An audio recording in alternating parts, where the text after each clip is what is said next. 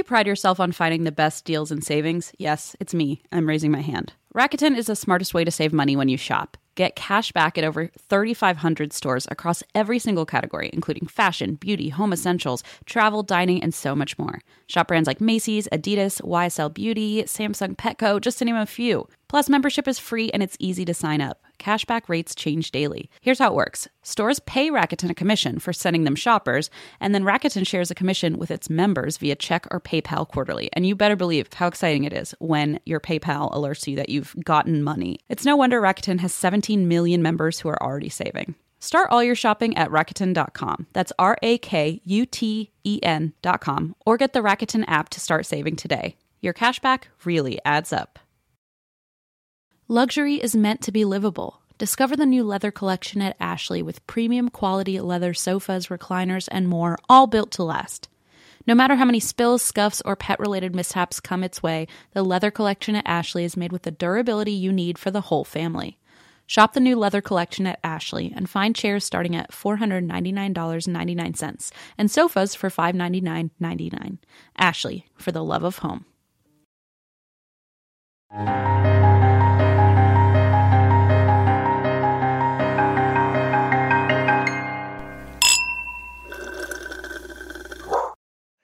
Okay. Ah. Hel- hello. I, the universe really didn't want that in the airwaves, but M just said that they're creating a will and that I'm in the will You and I need it on record. And then we realized we weren't recording, and now I'm so angry. You are in the will. I I did say you better count your stars because you might be getting just my teeth or something. I don't so- want that. That's what I want on record. I don't want that. I don't care. I want, the, I want more say dead one. in my so in my maybe my- it's the thing that would matter most to me to give you. What do you your think? teeth. I don't. You don't know what my thoughts are or my my intentions. I actually know hundred percent your thoughts, like ninety nine percent of the time. So I think odds are. I will say, in like in a in a pinch, just let's put this on record for for real times if something were to happen. Everyone that's important in my life or like a, a regular player in my life, I would like each of you to take one of my hats. I think thought you were gonna be say one of your teeth. I was like, we're not doing this teeth thing. I'm And also a fingernail. ew. So, stop it. Only the top ten. It's like MySpace. oh. so Tom from MySpace gets one of your fingernails. Lucky him. If he wants it, he could have it. He's definitely a, a, dead ringer for you know a best friend. So Well, uh, thank you for that. I guess you're welcome. It's- so it's- which of my fingernails is it going to be? Maybe the middle finger. You know. It's definitely gonna be the. I just take the whole finger. I'm gonna tell the, the funeral director. That'd be like, fine. Take I'm telling you. off. I'm telling you from beyond the grave. If you took my whole finger, that'd be fine. Okay, great. Anyway. See, I'm telling you, we needed this on record. Okay, so I'm glad I finally hit record. How are you, Christine? Besides about to be so rich with fingernails. Um, I'm great. I'm like, I mean, by the time this comes out, this is like weeks in advance now. We're for the first time probably ever. We're like very much ahead of the game recording wise, which is and I'm super sure that was the end of that and high ride. It was good while it lasted, right? um, but yeah, so when this comes out, because the episode that just came out, I guess I was saying the baby's sideways, and I'm now getting all these great tips and tricks, but like the baby's already flipped, so I'm sort of like, oh, sorry, everybody, update. That's but, um, fun. One day in like I don't know a month or two, I'll be hearing like what other weird things people have given people from beyond the grave, and yeah, like, that's right. Somebody's going to be no writing sense." about your fingernails, and you're going to be like, "What is going on?" yeah, we have a short memory span. Um, but yeah, so I mean, when this comes out, hopefully, I don't know, because I'm going to be just, I'm, I'm, I'm kind of being impatient. I'm, I'm over it. I'm thirty. I'll be 37 weeks this week, and I'm. Oh my kinda- gosh. I'm kind of. I'm over it, you know. Is there a over it. chance that you won't even be 37 weeks pregnant? You'll just be a mom? Um, I doubt it because that's in like 24 or 48 hours that I'll be 37 weeks. Oh, so- okay. So like fingers crossed I no, because I need you to record right now. Yeah, because like right now, we have other things to do. we've already um, done the thing where you have contractions during Yeah. the show, and like yeah, now it- it's like old. that was fun you know, for a little yeah. bit. Yeah, um, not for me, maybe. Right. Um, but so Did your yeah, I did mean, your did they go away by the way? Like, what's the update on that? no, they just keep happening, and uh, the doctor's just like, "Well, uh, you're like fine. You're not having a baby yet. Your body's just like practicing." And I'm like, "Well, Wow, Girl. cool. good for me. You're gonna have so much practice that baby's gonna just drop out of you. Like I hope so. Sounds That's not the good. dream. I'm like, it, with all this practice, it better be fucking prepared. Oh my Um, god! Wow. So. you've just been having contractions for like a, Yeah, two weeks. it's fine because I can sleep. Like, I when I go to sleep, it's like fine, but it's just during the day. It's like all day long.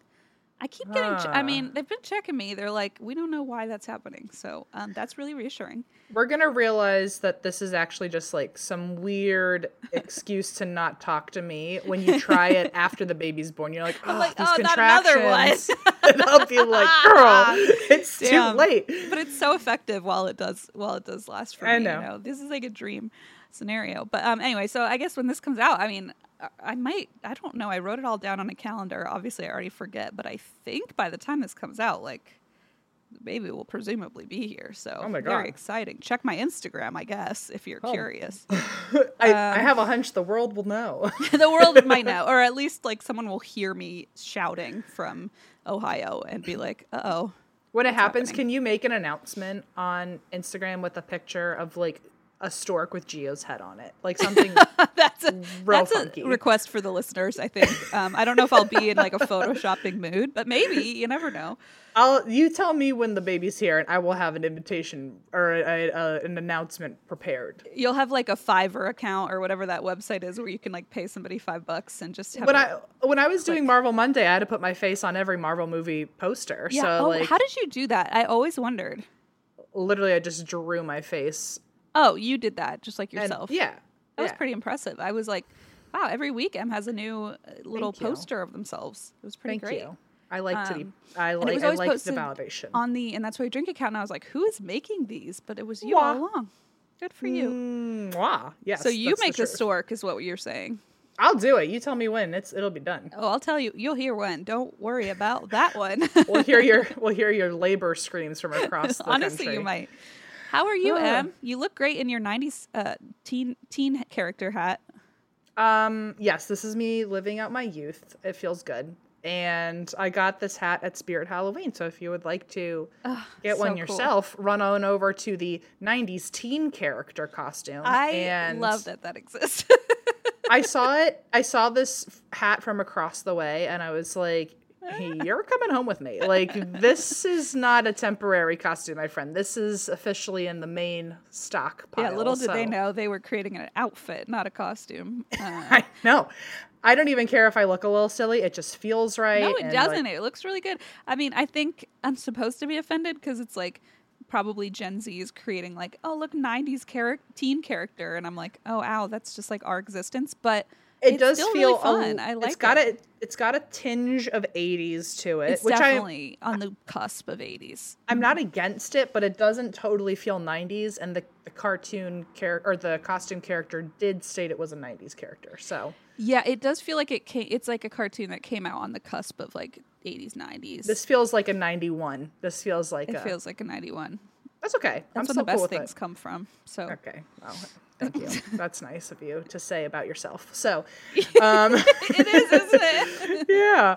Uh, one day your your little baby will say that about 2021 Oh, when someone's boy. tring to wear a costume from the 20s. Yeah, but and nobody's. like, Oh, the twenties, but nobody's gonna be able to say yes. Great things happened in 2021. so to be your fair- baby, your baby can say, "I'm the only good Yeah, thing that's to true. come out of." tw-" That's like true. Tough bar to match, but Like, like, M's cool hat and the baby. That's about like the only positives I've seen on the horizon for my own life. so your hat fun. and my baby. So you know, Uh, um, to answer your question, I'm good, but I'm jet setting again. I did not I cannot this. with you. I cannot keep up. I can't keep up either. I was confused about dates. I didn't realize I was Allison's cousin's getting married, and so I'm leaving. But I thought it was happening not this week. Months away. And then uh, Allison was like, "Oh, are you ready to for Wednesday?" And I went, Are you packed for Wednesday? That's the most terrifying sentence if you're not going anywhere in your own. and head. I went, "What's Wednesday?" Oh, I bet she loved that, by the way. Uh, well, so Wednesdays right now, there's a Marvel TV show that comes out every Wednesday. So I thought she was saying like, you're ready to like I don't. She said something Pack like, "Oh, you ready for? Are you ready for Wednesday?" And then I was like, "Oh, what's Wednesday?" And she's like, "You haven't packed," or some some combination of that. But I I definitely thought it was a completely different direction than Oh, where she went. So no. anyway, I'm leaving again. To, Oh my god. But I'll be back. This one's a short one. Can you so. imagine if Mothman was still on and M was just like, actually, I'm just busy, Christine. You have to go. No, I will. I do know. Like that week, I uh. Well, hang on. I don't know anymore Yeah, what my I schedule is. I'll find out when we get there. I'll find Em's out. like, I know about my schedule two weeks from now. I'm like, no, you don't. Nobody believes you anymore. no, the hope is that I'm just I'm just having a good time. So you're, you're in that hat. I can't really be mad at you or feel like any sort of. I just feel like you're gonna be I'll living just the dream. I'll just wear this hat anytime I'm confused, so at least I look cute doing it. You People know? are. You could do this little like, who me, and Ah. nobody can be mad. Ah. um, real quick note before we start the episode. I meant to mention this earlier. I totally forgot. Um, I was just gonna say the reason I drink this week is because I kind of let it slip to M that Blaze's whole plan for the baby was to dress the baby as M for Halloween, and I'm so mad that I let it slip. But now I just I need the world to know because I am now I'm fully invested. you Um, know, I honestly might actually I don't even know where I'm going to be next week. Like I could forget very easily about this. um but I I am very excited if it does happen. I, And like I just like I kind of mentioned it on the fly because Blaze keeps every time I'm like, what should the baby? I'm like, I'm shopping for like a little baby lamb or a lion costume. And I'm like, what should the baby be? And, and it- Blaze every time is like Funkle M, and I'm like, oh my god. Okay, so Blaze like- is fully on board with uh, it's his plan. Um, so just Hey. a, a warning for everybody. Um, I'm gonna let baby's first Halloween be all about me. That sounds great. I mean, nobody's surprised. Not one That person is sounds surprised. super duper fun. And also, uh, the fun part is I have no idea what that means in terms I don't of dressing. Because it's like, am I gonna be in like a superhero suit? Am I gonna be in this fucking hat? That am hat. I gonna be uh, in my that's Where my pajamas? brain like is going is with this hat. I don't know. The So- possibilities are endless. Because really, you could dress that baby up however you want, and I would probably dress that way also. You'd be So- like, yeah, that looks like me. Yeah. yeah, The baby's gonna come out of me, and you're gonna be like, "Oh, it looks just like me." I guarantee. Christine. Oh, you look didn't what we did me. together. it's, it's really Kremit, isn't it? It's cramming with teeth. Oh my gosh. As long as the baby doesn't have teeth, I will love the baby. I will take on the role of secondary parent wherever I need to. That's the only caveat in your will that you're creating. that baby cannot have little chompers until it's until it's supposed to. Explore new possibilities, pleasure zones, and find your vibe at funlove.com. Funlove.com is a leading online retailer of sensual health and wellness products, offering a wide array of premier brands of toys, lingerie, and accessories. I know I've talked about it before, but we received the most lovely gift basket from Funlove. First of all, I didn't know what it was at first, and then when I pulled out a vibrator, I thought, oh boy, this is not your everyday fruit basket. There was everything, I'm telling you, from sexy perfumes to toys to vibrators to lube. I mean, I gotta say, it's like a one stop shop, okay? If you go to funlove.com uh, and you're looking for maybe a romantic evening, either with a loved one or with yourself, they've got what you're looking for, I can promise you. So, what are you waiting for? Explore, discover, indulge, and make love fun by visiting funlove.com. And if you live in Arizona or Colorado, check out one of their 18 store locations. Hey, maybe I'll stop by when I'm in town. And for a limited time, you can save 30% off your first order when you use the code DRINK at funlove.com. Head to funlove.com today and use code DRINK at checkout to save 30% off your first order. Visit funlove.com today. It feels very fitting that Juniper is currently sitting on my lap uh, because we all want our cats to be healthy and happy because when they're happy, we're happy. But because we're not mind readers, we don't always know when they're unwell. And in my experience, cats are not the most, you know, open when it comes to sharing their woes. And there goes Junie, literally jumped right off me. So helping us keep tabs on our cat's health is just one reason you should use Pretty Litter. Pretty Litter's ultra absorbent crystals trap odor instantly. No more cat bathroom smell, thank God. Pretty Litter's super light crystal base also minimizes mess and dust. Plus, the crystals last up to a month, which means less scooping and fewer trips to the garbage can for Blaze, because that's his job. Here's the coolest thing about Pretty Litter it changes colors to help monitor early signs of potential illness in our cats, including urinary tract infections and kidney issues. And Pretty Litter ships free right to your door in a small, lightweight bag. Pretty Litter has changed the game. The litter box is right near Leona's room, and so it is very delightful to not have that litter smell all the time when she's taking a nap. Plus, we can rest easy knowing that Juniper and his little kidneys are healthy. Pretty Litter helps keep tabs on my cat's health and keeps odors down. You and your cat are going to love Pretty Litter as much as we do. Go to prettylitter.com slash ATWWD and use code ATWWD to save 20% on your first order. That's prettylitter.com slash ATWWD, code ATWWD to save 20%. prettylitter.com slash ATWWD, code ATWWD. Terms and conditions apply. See site for details. So anyway, here is uh the story of the week and I feel like I'm going to regret this speaking of Halloween cuz I feel like it is a perfect Halloween story. Ooh. Um so if I don't find something better on Halloween, I am going to feel bad about using this topic now. Uh, we'll find something Halloweeny. We'll find something. I we could always tell the very scary story of, you know, why there's two M's in the room. One's so tiny and it also came out of Christine. And has teeth. a, hor- a horror story teeth. waiting to be written. Um, okay, so this is the non-story slash list of information, a historical account of Friday the Thirteenth. That's a good one. I know what it is. I mean, I would say I know you said this is a Halloween story. I feel like this would be a Friday the Thirteenth story, but I guess we don't even release on Friday, so that wouldn't even make sense. No, sense. and we're recording on a Tuesday, so it's uh, Just go with it, folks. just roll with it. I did actually check to see when this would come out, and it does not come out on a 13th. It, like fully so- doesn't. I also just checked. Oh well. Yeah. Oh well, I tried, except I didn't until it was too late. So, um, okay, here is the things you didn't know you needed to know I'm about very, Friday the I'm very excited. This sounds like a would- fun fact episode, which I can't That's wait. And you know what? You just nailed it on the head, Christine. I I I love doing notes on things that are just fun facts because. Yeah. Even if someone doesn't care about scary stories, but now you've gotten dragged into listening to this podcast episode on like a road trip or something. Hi, Yeah. hi. By the way, I'm Em. Nice to meet you. Hey, I'm Christine. My baby has teeth. Well, it's great to meet you. TBD on the teeth. Um, but uh I like they're now gonna walk away and be like, oh, I you know I'm not a podcast lover, but I did learn something here today. So wow, I really hate that podcast, but guess what I know about Friday? you know, there have been times I'm sitting in a car with like like I'm not in charge of the aux cord, and I I get stuck listening to a podcast that I usually wouldn't listen to, but I learned something. I'm like, oh, that's so fun. So hopefully this is that for you. And also maybe if you just listen to our podcast, you have fun. Please don't leave. Okay, so um Friday the 13th. So let me list a few Friday the 13th disasters while we're here. Okay. Let's just start start on a high or Start a low. I don't know. Yeah, start strong. Somewhere. So I did not write down the years just because I didn't. It's a lot of numbers. Didn't want to confuse anyone. So here's just a random list of Friday the 13th that have happened throughout the years. Okay. So there was a Russian plane crash in Moscow that killed 174 people. Oh shit. There was a blizzard in Buffalo where 400,000 people lost power. Yikes. There was a uh, the German bombing of Buckingham Palace. Oh boy.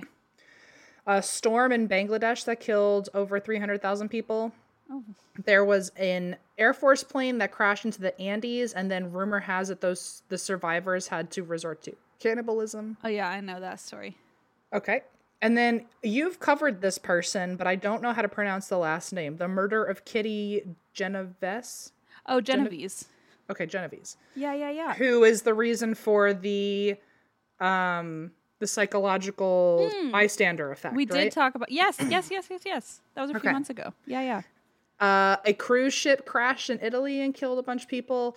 Um, a personal favorite is the one we have recently lived through, which is March, Friday the 13th, 2020, which is when the COVID stay at home orders remember began. what happened. don't remind me. Don't worry, every time I think of Friday the 13th now, it has been ruined by. That was on Friday the thirteenth. I don't Mm-hmm. think I knew that. Oh, it, it was like the first fun fact I think we talked about. I think we did talk about it because we, must were still trying. We were still trying to figure out if we were going to go to our Seattle show. Oh, bless our hearts. and then it happened and everyone was like oh friday the 13th that's how you know it's not good so wow. Okay, I clearly missed that.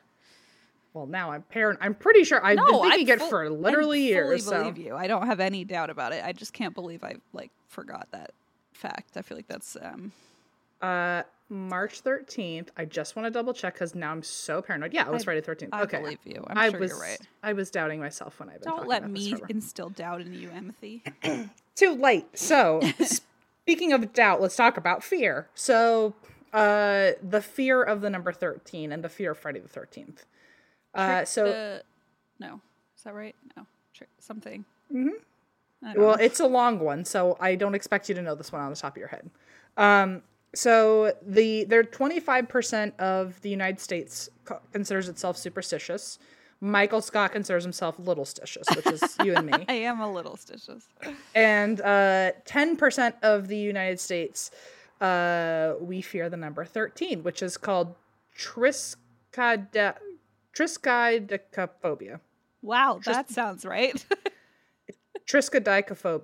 Tris, triskad- Triskaidekaphobia? Yeah, know. something like that. I don't know. Triskaidekaphobia, triskaidekaphobia. Um, meanwhile, an even worse pronunciation, get ready for it, is specifically a subcategorization of triskaidekaphobia, is the fear of Friday the 13th, not just oh, the there's number a 13. subcategory. There's a subcategory and two horrible ways of pronouncing it, or two different wait, words here that are go. horrible to pronounce. Triskaidekaphobia. Sorry, I just wanted Okay. to say it. Okay, now try to pronounce these. Okay. The fear of Friday the Thirteenth is paraskivadecatriophobia, which is also called sometimes frigatriskaidekaphobia. Okay, let's see. Per- oh my fucking god, that's a It looks long like it. I mean, it doesn't. it look, looks like a German word. Uh, I mean, it's a bunch of. Latin. I'm sure. I don't know. It's actually Greek, is what the Oh, internet tells me. Uh, so triskaidekaphobia is fear of thirteen, and Yeah. paras paraskevidekatriophobia is. is the fear of Friday the Thirteenth, and it can also very specific. if you and you can also a, another version of it or another word for it is the frigatriskaidekaphobia. I like that one. Frigatriskaidekaphobia. you will find out soon enough why it's called that. So Okay. I kind of uh, maybe did because the internet says sorry. I'm just gonna ignore. it. wipe your little brain I will. clean. It's not hard to do these days. it's done. It's empty. Uh, it's like one of those old CDs where it's rewritable. You know, Oh, I was thinking one of those. Um, that was an that was a pretty exclusive joke to only a certain group of people. '90s characters specifically, '90s teen characters. Rewritable floppy disks. Okay. So uh, Friday the 13th is the most consistently feared day. And on average, around 17 to 21 million people in the United States are at least some level of nervous about Friday the 13th. Wow. Um, some people are really nervous about it and have a true, true fear and will refuse to drive anywhere, fly anywhere, get married, invest, make big payments, or I refuse even to get married today. That's my you- commitment. well, you know what? Okay, so our personal and my in my family, our personal um day that we don't like is June 30th. oh, Like so my like great grandpa the end of your birthday month. You know what? it's the end of both our birthday months, so I don't like it either. To be fair, Officially, yeah, actually. I didn't even put that together, but that's another reason. Uh no, my one of my ancestors died on June 30th, and so it became a thing where it's like, oh, June 30th is an unlucky day. oh my gosh. And so we just like it just became a thing where we don't like June 30th. And we all our my grandpa even always told my mom, like, don't ever do make any big decisions on June 30th. Just Well, I'm sorry if that's your birthday. It's my, my mom decided to go get married on that day. Oh, that didn't wait. Which which marriage? The current one. Oh, good. Okay, I thought like one of the So- past ones, and I was like, well, she proved that correct. But I guess this one's going strong. I feel like it would have made more sense if she had a, a bad marriage that married on June 30th. This one, I feel like she's testing the waters But maybe she broke. strong. Maybe she broke the curse? Question mark. We'll Time find out tell. in due time. but she got married on our version of Friday the 13th. so I was like, that's really a bold silly. move. If her grandfather That's- said, "Don't make any big decisions that day," and Yep. she said, "I know what I'll do," And she went, "Okay, Papa. Like, oh, see you, see you on the other Oh, side." Like, Grandpapa, all is well. wow. Anyway, uh, I still am nervous for her because I heard my whole life, "Don't mess around with June 30th." And she was like, "So we're getting married on June 30th," and I went, "Are you forgetting a big part of that sentence? That sentence?" seems like maybe yes, she is. So yeah, some people don't get married on Friday the thirteenth. They don't leave the house. Um, a lot of people have like a specified agoraphobia for that day only. Wow. And so, uh, according to oh, what was the company name? You have a friend here, by the way. Giovanni. He was on the balcony all day and he finally came inside. does he feel a little warm? He feels a little sunny. Oh, oh, and he smells like the sunshine. I bet. Okay. He smells like dog breath. Well, look, same thing to me. Okay, so, uh, an estimated because so many people don't go outside or don't go outside, won't leave the house, won't go to their job. Some people literally won't go to their job. Some people won't. Even if they're afraid to fly on Friday the 13th, people won't buy flights on Friday the 13th. People won't invest in the stock market. So apparently, every Friday the 13th, an estimated 800 to 900 million dollars is lost in business around the country No. Because of Friday the 13th. Oh my god. I always wondered if that if it ever affected, but I didn't think it actually would that strongly. Wow. So, in a very, I think a very old article, um, because it wasn't called United Airlines, it was called Continental Airlines. So, but they and Delta both said that they had not lost any money during Friday the 13th. So that like prices never dropped on that day. But also, it could have. If that article is old or if that information is old, it would make sense because Friday the 13th wasn't as popularized as it is today. Really? So we will. I got a whole timeline for you. Okay. Um, so we'll get there. But it would make sense if that information is outdated because it was before Friday the Thirteenth was like a big scary thing. Okay. So, um, some studies actually find that although you would think Friday the Thirteenth is the worst day to like go for a drive or anything.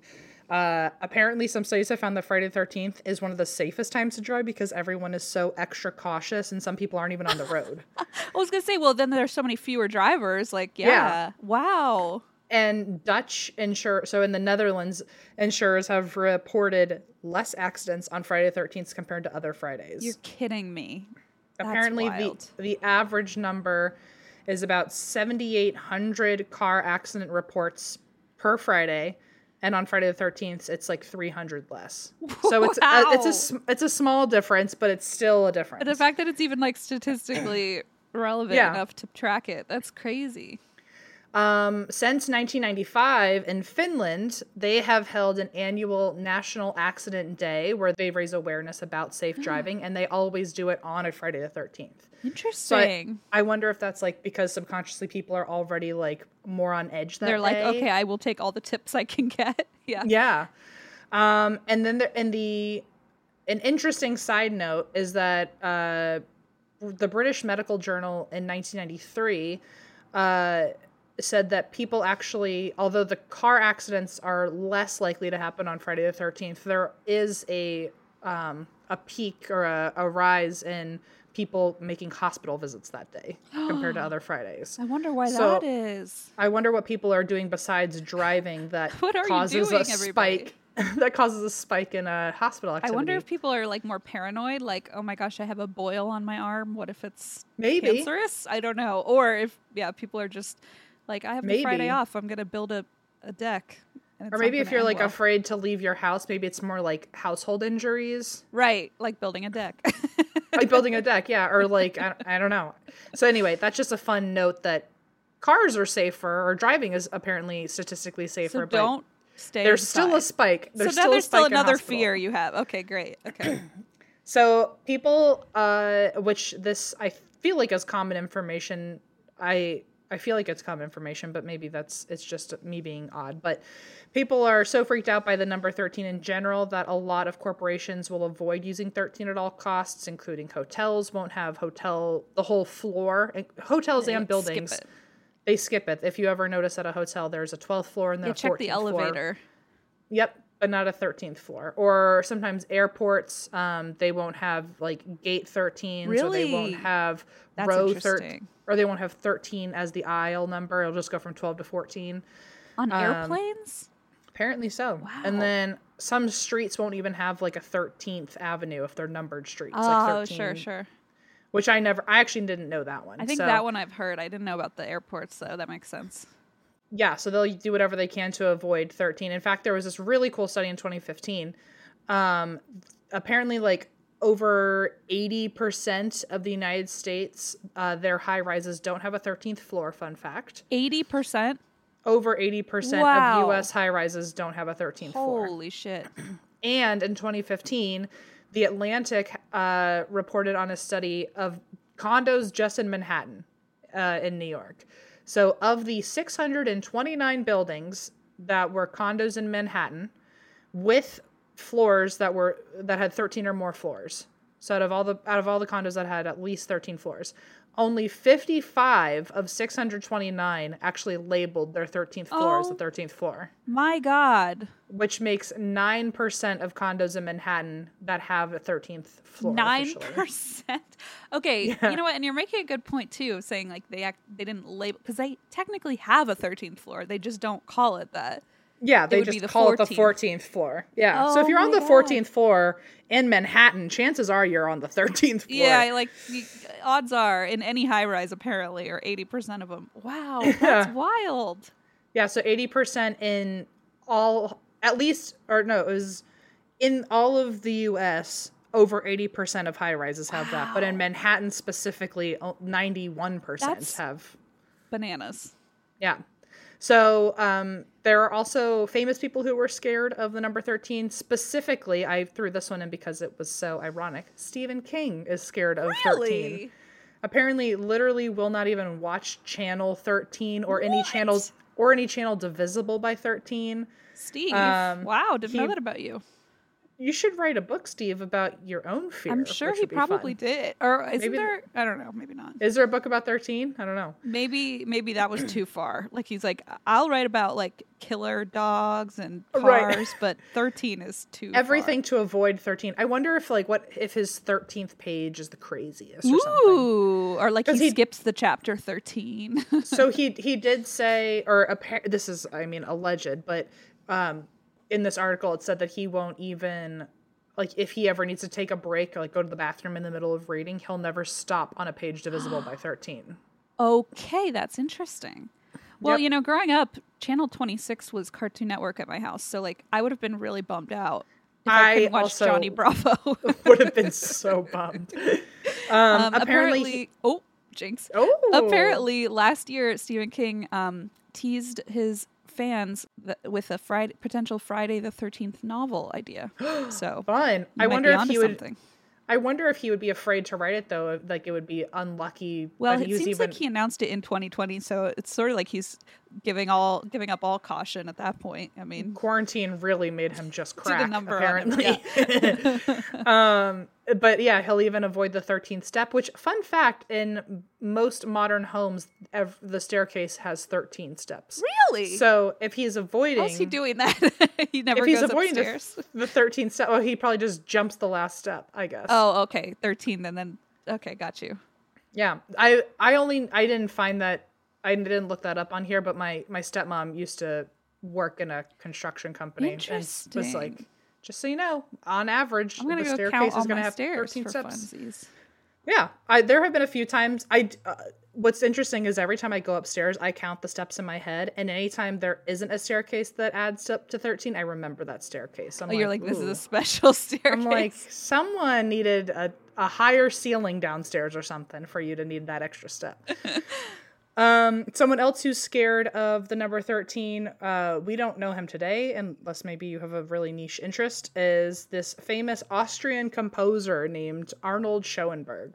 But what's interesting about him is he was terrified of the number 13 his whole life. Um he uh apparently he wouldn't even number the 13th measure in his music. He would call it 12a his big fear was that one day he would die on a number on a year that was divisible by 13 um, because he was so scared of 13 he uh, so whenever that year would show up he'd go "Ugh, i might die this year i might die this year i might die this year so it was just Oh. a whole that so like must be really fun for his family. Like, this might be the last time you see me. You could guilt somebody. like imagine if he were around for the year 2013 he would have been a mess like he A mess. just because of 13 um and so when he turned 76 he finally felt safe because i guess that year Uh-oh. wasn't a 13 Um, and then his friend said, "Oh, well, seventy six. Like seven plus six is thirteen, so that's a pretty unlucky Idiot age." friend.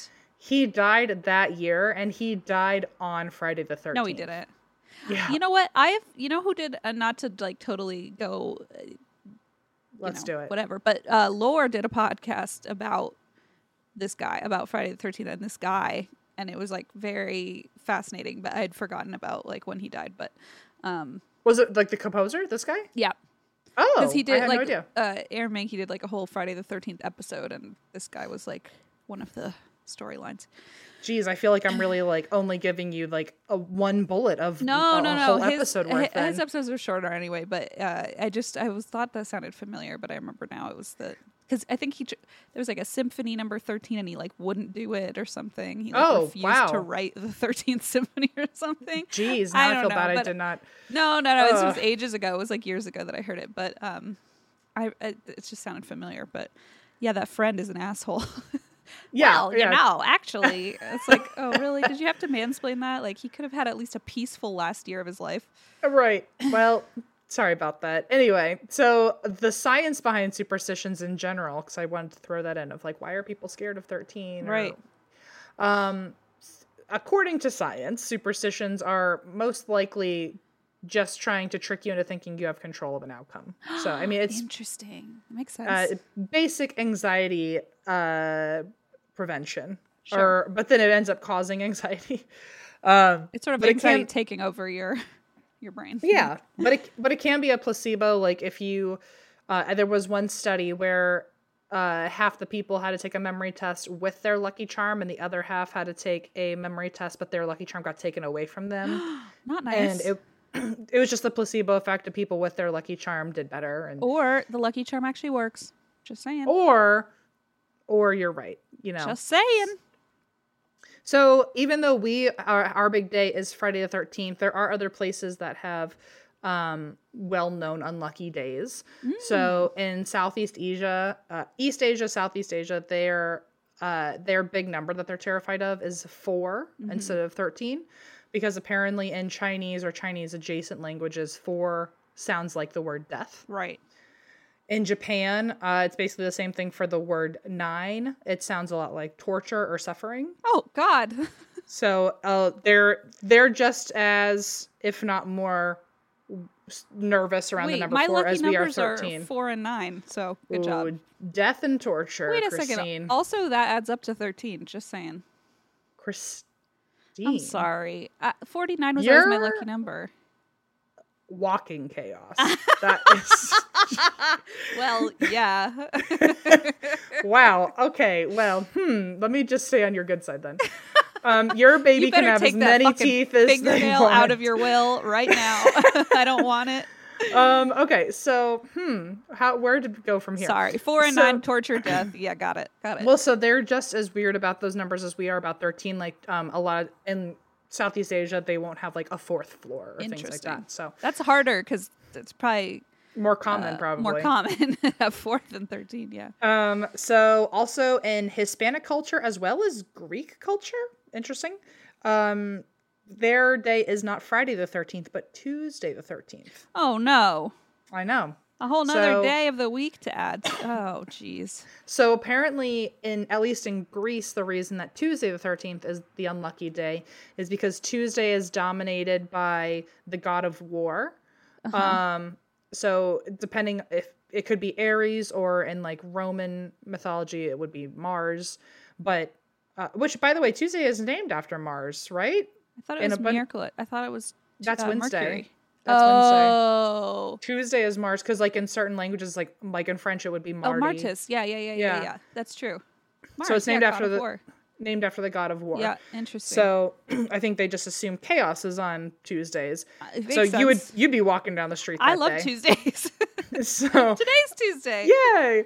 Uh, so uh, also fun fact: the fall of Constantinople happened on a Tuesday. Apparently, there was an earlier fall of Constantinople in twelve in the year just 12, keeps 1204, which was also on a Tuesday. Um, in Italy, uh, fun fact: it's not Friday the thirteenth, but Friday the seventeenth. Oh, oh my God! If you're in any of these places and then you move to another one, you're like having to add all these different holidays. if you're like maybe spend your Friday the 17th like in the US, but your Friday the 13th in Greece or Italy. I mean, right, you uh, know, that's true. It's just an excuse to travel. Buy summer yeah, home. Summer in a different Just place. hop around so you're never in the right, the wrong day in the Very wrong smart, place. Em. I like that. So uh, the reason that 17 is an unlucky number for Italy instead of 13 is because 17 in Roman numerals is XVII.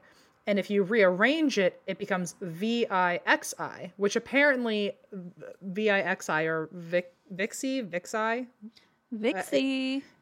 A, um, apparently that is translated to basically like some sort of death omen in Italian. oh, sure. oh my god. It's it cut it ends up translating to I have lived or my life is over of so, some sort of like I'm no longer living. well, that is so- quite uh, uh, a formula to have Yeah. to get to that. But wow. So if you rearrange the numbers for 17, it ends up spelling out this omen, and therefore they don't like the 17th. Which, fun fact, uh, in the year 2000, there was this like straight to video movie in the US, and it was uh, like a parody horror movie where it's like, you know, like Scary Movie and Scary Movie 2. And so they had another one where it was like, uh, instead of Scream, I Know What You Did Last Summer, it was called uh, Shriek If You Know What I Did Last Friday the 13th. So it was oh my to god, what a so it was- combo. I think it was supposed to be combining Scream, I Know What You Did Last Summer, and the Jason Voorhees Friday the 13th movies. um, and so it was Shriek If You Know What I Did Last Friday the 13th. But when that movie, which went straight to video, by the way, which is why I've never seen it, apparently Coolio was in it. Well, that's Um, the perfect reason to see it now. I think that we'd probably have a blast watching that. Well, when it got uh, translated for Italian audiences, it got renamed instead of "Do you know what I did last Friday the 13th?" to "Shriek." Do you have something to do on Friday the 17th? Yes. No. Uh, it's watch this movie. I, I guess this is my new plan. Wow, what a translation! I love that. Whoever So- did that was like, "This'll Was like- this'll do." This is so fun.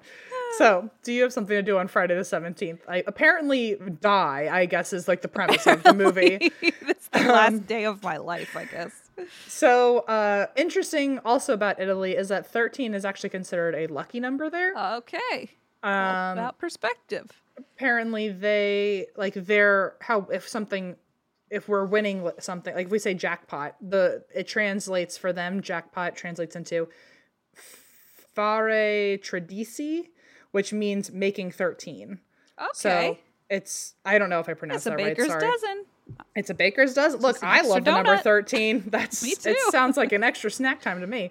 Um but so yeah for them 13 is like affiliated with like winning and and good fortune. So also um ancient egyptians thought 13 was lucky. Um and but so even though the like italy specifically and i'm sure some other areas in the world if they didn't have any like bad blood with 13 apparently we as a nation have popularized it so much that the superstition of 13 and friday the 13th is now spreading into other areas Oh, of and 13 is now becoming an unlucky number in areas like Oh, italy no. so sorry to do that to we you need to we've spread done some worse more lucky numbers then. i know Jeez. Oh, uh, t- we have enough why- unlucky we should shit. love 17 let's make that a thing I like it. Let's do it. So, um, another fun fact: if you are someone who cares about Tuesday the thirteenth, like you are in in Greek culture or Spanish speaking areas, um, if you want to look out for Tuesday the thirteenth, you can spot a Tuesday the thirteenth when that month begins on a Thursday. That's so smart, Em. So, if the first of the month is on a Thursday, you know you got yourself a Tuesday the thirteenth. You better stay inside. You better put your work plans in now. Put your schedule in. And if you're in Italy and you want to know how to spot a Friday the 17th, if the month starts on a Wednesday, that's how you know that you Okay, got a Friday. so if a month starts on a. Wednesday or Thursday, we're already screwed.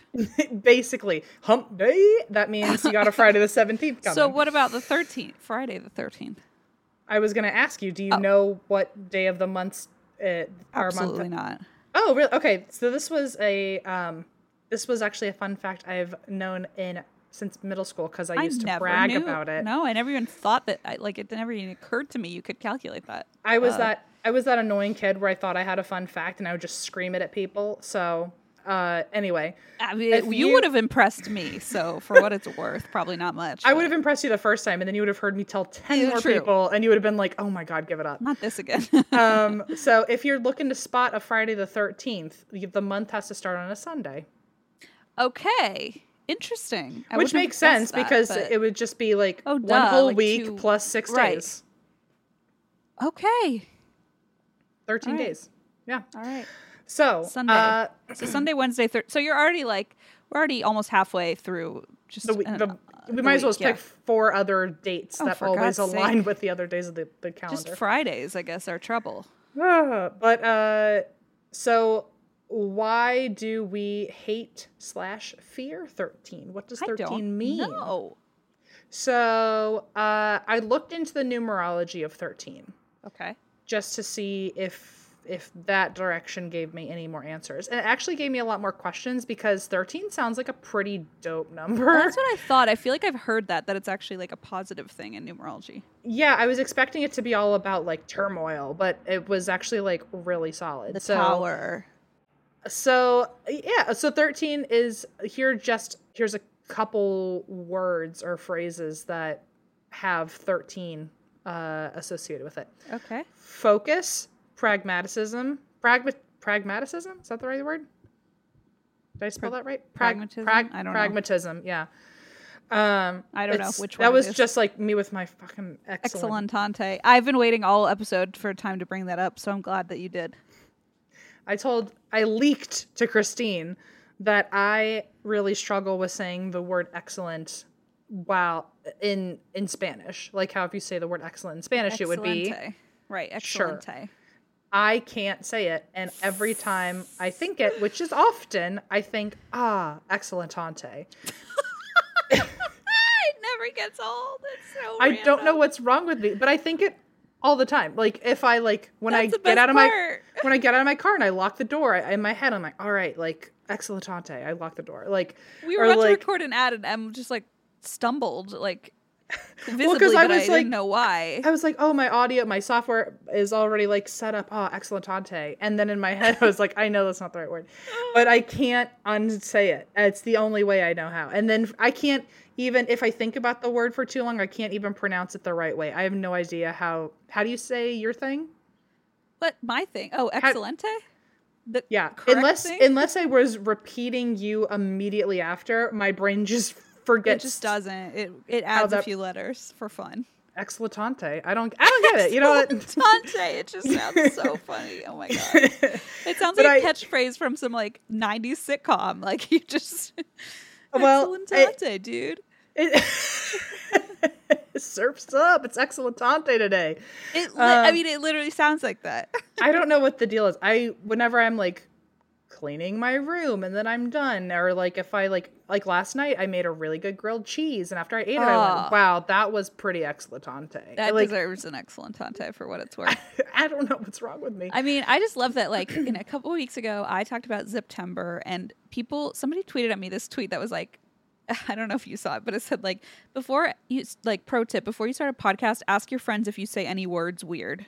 And someone was like, Christine, you should have done this, and I was like, that Yeah, sounds like a bad podcast tip though, because half the reason our podcast does so well is because we laugh at each other about shit like excellentante. Like Like haphazardly. if if I asked you early on how to say that word, I would we do would never have I this have said? conversation. I would have said, Yeah, you're saying it right, and then made you say it on air. So Okay, you're right. That was actually solid advice from the, from whoever suggested that. Okay. anyway, I love Excelentante. I like I I don't I'm not a Spanish speaker, so I feel like maybe I don't have the right to say I love it, but I do love it for what it's worth. If you're a Spanish speaker and it just makes you feel so bad, I am really sorry. I really, it really, my brain just wrote it that way and just put a stamp of permanence the groove is just like in the brain track. You can't get rid of it. I can't. I try. I really do try. And every time what comes out, like if I'm trying to say it the right way, I go, ex- excel, excellentante. No, I can't do. I can't get it. I, can't love this it. little uh, uh, tidbit. I see. I never knew. I love that we're still learning things about each other. You know, still learning. September That's- and Excelentante. That's part of the adventure, you and me. It is. So, um, okay, the numerology of 13. It's focus, Pragmatism. pragmatism. Thank you. Um, apparently, independence, being creative, and building a secure and stable foundation. Okay, so pretty solid. like things that I don't really associate with, but things that are good. like I wish I were more of like a Capricorn or Virgo or somebody who. apparently it all so here i again this is someone who very learned a very like quick shorthand of numerology this is not if i ever cover numerology this is not the episode so please don't if i butcher it i promise i will learn more before i actually discuss it one day but apparently the number 13 there's five um there's five numbers that are important to you when you are looking at numerology there's other numbers too but there's like a five core Okay. numbers. Um, and I didn't go through all of them for 13, but uh, I did apparently the like most basic construction of 13 would be uh, 13 is made up if, of its individual digits and its combination number. So 13 would be made up of 1 and 3 for 13 Right. and 1 plus 3 which is 4. Sure. So the whatever those numbers, whatever they represent, like their meaning behind those numbers, those are the main things that make up what thirteen means. Got it. So it's like the And- core digits that you can associate with like. Yeah. Okay. And so the combination number, which would be four, because one plus three is four, Sure. that holds the most weight. So when you're, if you were in a kitchen, a potions lab, and you're building 13, you would use mainly four as the ingredient and like a dash of one and a dash of three, which were its individual. Oh, digits. okay. That's Does interesting. that make sense? Yes. So four is considered the foundation number because it's the combination of the individual digits. Oh, cool. So, and the foundation number is the one that like has most of its essence built into this number. Okay. So four means apparently mindfulness, um, being sh- uh, strategic, and diligence. So that's m- mainly what 13 is about. But also, it's got a little dash of the meaning of one, which is independence and exploration, and a little dash of three, which means creative self expression and charisma. Ooh. Yeah. That so sounds lovely. ultimately, uh, this means that 13's quote fundamental meaning, all of 13, when you combine it and you like it pops out of the oven, this is what you've got. Uh, 13 is a problem solver, is diligent, and is all about certainty. Okay. Very interesting. I looked us up, Christine. Did you? Okay. Wow. Now I'm excited. So I didn't. Uh, I it was very long. It was gonna it was gonna be a lot to try to get through that. So I just I'm giving you your numbers, and then that way you can look this up for yourself later. Oh, fantastic. And also, if you are someone out there who is much more uh, expertise at, at numerology, um, you can, if you want to, help us figure out what these mean. Um, Help if you want, me. so I looked up what our five core digits are. You and I share two of the same five core digits, which might us. be might be why we're so compatible. So uh, the five core numbers. There's the life path number, Okay. I've heard of that. the heart's desire number, Ooh. the expression number, and then the birthday number and the personality number. Oh my god. I want to know my personality number. It's probably like zero. So we share a life path number and a heart's desire number. We do. Which How if- cute. we share the same heart's desire. Those That's sound so important. Sweet. Those sound really important. So the life path number apparently is the most crucial number, Okay. and we do share that one. What is it? so our number, if you are a numerologist, please write these down. Our our life path number is three, really interesting? Which it I in a very quick glance at what three means, it means we've got spunkiness and we're fun. Ooh. uh, and then our heart's desire, we both share this number, which is eight. Interesting. I wouldn't have guessed those numbers. Um, we differ on our expression, birthday, and personality ones. Um, I think birthday is literally just like the date you were born because you got four and I got three. That would make sense. So there you have that. Um, our personality ones, if any, if based on your thinking of what a personality number would be, you scored much higher than I did because I my personality is apparently a two, and your personality is a five. Okay, well, two is a is your lucky number, or twenty two is your lucky number. So Yeah, so I'm fine with that. Um, and then the last one is our expression number, which yours is a four and mine's a one. Interesting. Okay, wow. I wish I knew what this meant, but wow, this sounds cool. Okay, I'm gonna. Have It would have this. taken literally No, no. all day. And So nobody's. It's not relative to other people necessarily, but So wow. if- okay. if you're into numerology, I'm at least giving you like the the the fast bullets so you I can do whatever you want with to that. learn more. You should cover that someday. Okay. Uh good to know. I will maybe really interesting. do a whole thing on our numerology charts one day. I would love that. So, uh, as I'm looking at the numerology of 13, I also, a lot of articles about uh, how unlucky 13 is mention the importance of the number 12 coming before it. Really? Yes. So, apparently, 12 in mathematics is like a perfect number. Right. Okay. I feel like I've heard that. Like a super duper, like cannot get better, is the golden child of numbers. Okay. Yeah, uh huh. And so I'm already like bitter toward it. Like real nut now job. I'm like, ew, that guy like got a full ride scholarship Yeah, he didn't deserve. Um, hundred percent. so uh, even ancient like Sumerians, they they developed their whole number system around the number twelve. Really? so I mean, I guess it makes sense. Like twelve.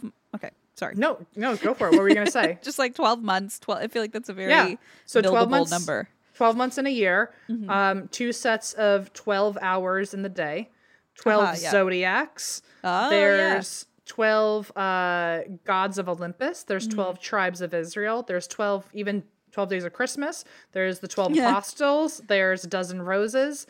Uh, 360 degrees, which is a circle, divides perfectly into 12. Oh my so gosh. it just works out very well. It's a very harmonious number. Okay, I love that for the twelve. Good job, twelve. And then in comes stumbling 13. It's just like throwing everything Baker's dozen. It's like Baker's nobody asked for this extra donut, but okay. I did. I mean, Um, M did. M ruined it. Everything. Everything. So ruined uh, it. Everything. Christine. Excellent, Tante. Good job. excellent Pate. So, um, yeah, 13 just kind of shows up and is like overshadowed by 12. And so a lot of people think that maybe our subconscious just doesn't like 13 because it throws everything off. oh, that's off. kind of sad. It's like the like the the the black sheep.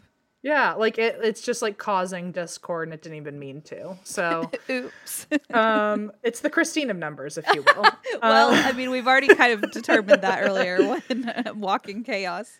So here is the I think mm, the rest of my notes are just the timeline of how 13 got to be to get I its, am its so personality. fascinated. I have its personality. Oh, This is a yeah, use all this and then we can write like a Tinder profile for it at the end of like what makes it attractive. Okay. So the rumored original reason for 13 being so unlucky is because it dates all the way back to one of the oldest legal documents to exist. Like What? to exist anywhere. It is called the Code of Hammurabi or Hammurabi. Sure, sure, Um, sure, sure, sure, sure. And in it, the there was a apparently a list of laws, and the thirteenth law didn't get written down in the code. So people think that What? might be the original time that thirteen was excluded from something because Ouch. in one of the original legal documents, like in the world, they intentionally quote didn't include the thirteenth law, and as and do if, we know what the law is, or is it because it wasn't written down? We don't know it. I think we don't know what it is because the law wasn't written so down. sneaky. And but you know what? Apparently it wasn't as intentional as people think it is. That's why I said the rumored origin. It wasn't it was apparently literally just a typo. Like they just fucking forgot to write it down. Poor thirteen. so 13 from literally It the oldest documents on earth as like has had a rough go. Um, oh. And apparently also at that time when they were writing the code or writing the list of laws, that wasn't even like expected or part of the like the system of how it had to be written in. So it's not like, oh, you have to write in the laws and list them out. It was just like how someone chose to do it and happened to forget 13. It was just someone really they were like, sloppy I writing have it a out. good plan. Got distracted. So here are the more um official origins to 13. I say official even though they're both both based in some version of mythology. Basically, it was either Norse mythology, Christian influences, or a combo of the two. Um, but I tried to timeline it out, and it sounds like Norse mythology was probably the most likely official place that this came from. Okay. So in Norse mythology, which is fun by the way, because I get to talk about Thor's family. You know, Yes, you do, and you. It feels like it's right on brand for you. very on brand. I get I get to talk about Loki and Jesus all at the same time. Wow! So- wow, your perfect duo. definitely like polar opposites in my opinion so it is fun um so there were in norse mythology there were there's, there's a story of 12 gods who threw a party together a dinner party and Fun. loki who is the uh, god of mischief the trickster Mm-hmm. god he and thor's brother by the way uh he is not invited to this party but he arrives anyway so he becomes the 13th attendee at this party Aha. Okay. and since 12 is already such a perfect number or seen as a perfect number, 12 people being invited was almost like the perfect amount of people at this dinner. And then Loki showing up upsets the balance of even Oh my the 12 the 12 gods showing up. Interesting. So during this dinner party, Loki tricks one of the gods into killing his brother. Oh, that's fun. what a fun prank. What a what a silly little thing to do. Silly little prank. Well, so it was because, uh, just to give more insight, real quick, one of the gods was like, could not die, was impenetrable, but apparently his like kryptonite was mistletoe, and Same. so is Santa. Um, and so, uh, anyway, Loki learned that his kryptonite was mistletoe and created a weapon out of mistletoe, and then convinced his brother, like, "Hey, go stab him," because their thing, their favorite thing was like always trying to like Like punch me and nothing's yeah yeah happen. like Yeah. shoot arrows at me nothing's gonna happen and then loki gave uh the brother an arrow with mistletoe on he the tip it of too it far. and said yeah try to shoot your brother ha ha ha and then he went okay i do this all the time and then he ends up Oh, dying buddy. Oh no. so uh this What an ends awkward up dinner party. true like what did you think was gonna happen loki mean, like i'm just thinking of Tom Hiddleston in awkward silence at a at a gala. Like that's all I can imagine right now. But Oh, the only one laughing in the corner. the only like, one. So, uh, yeah. So apparently, this brought like evil or darkness to the world. And uh, after this story of Loki, this is this. This was like where the trope of the evil thirteenth member started spreading It's around pretty the world. evil. Like that one was pretty intentionally not very nice, in my opinion. Yeah, exactly. So it be, it became this well known trope of Mm. like, oh, it even became and still is if you're like talking like serious etiquette, like super strict etiquette. Uh, there is still the rule of like you should never have 13 people come to a dinner party or like you should never have a party with just 13 people.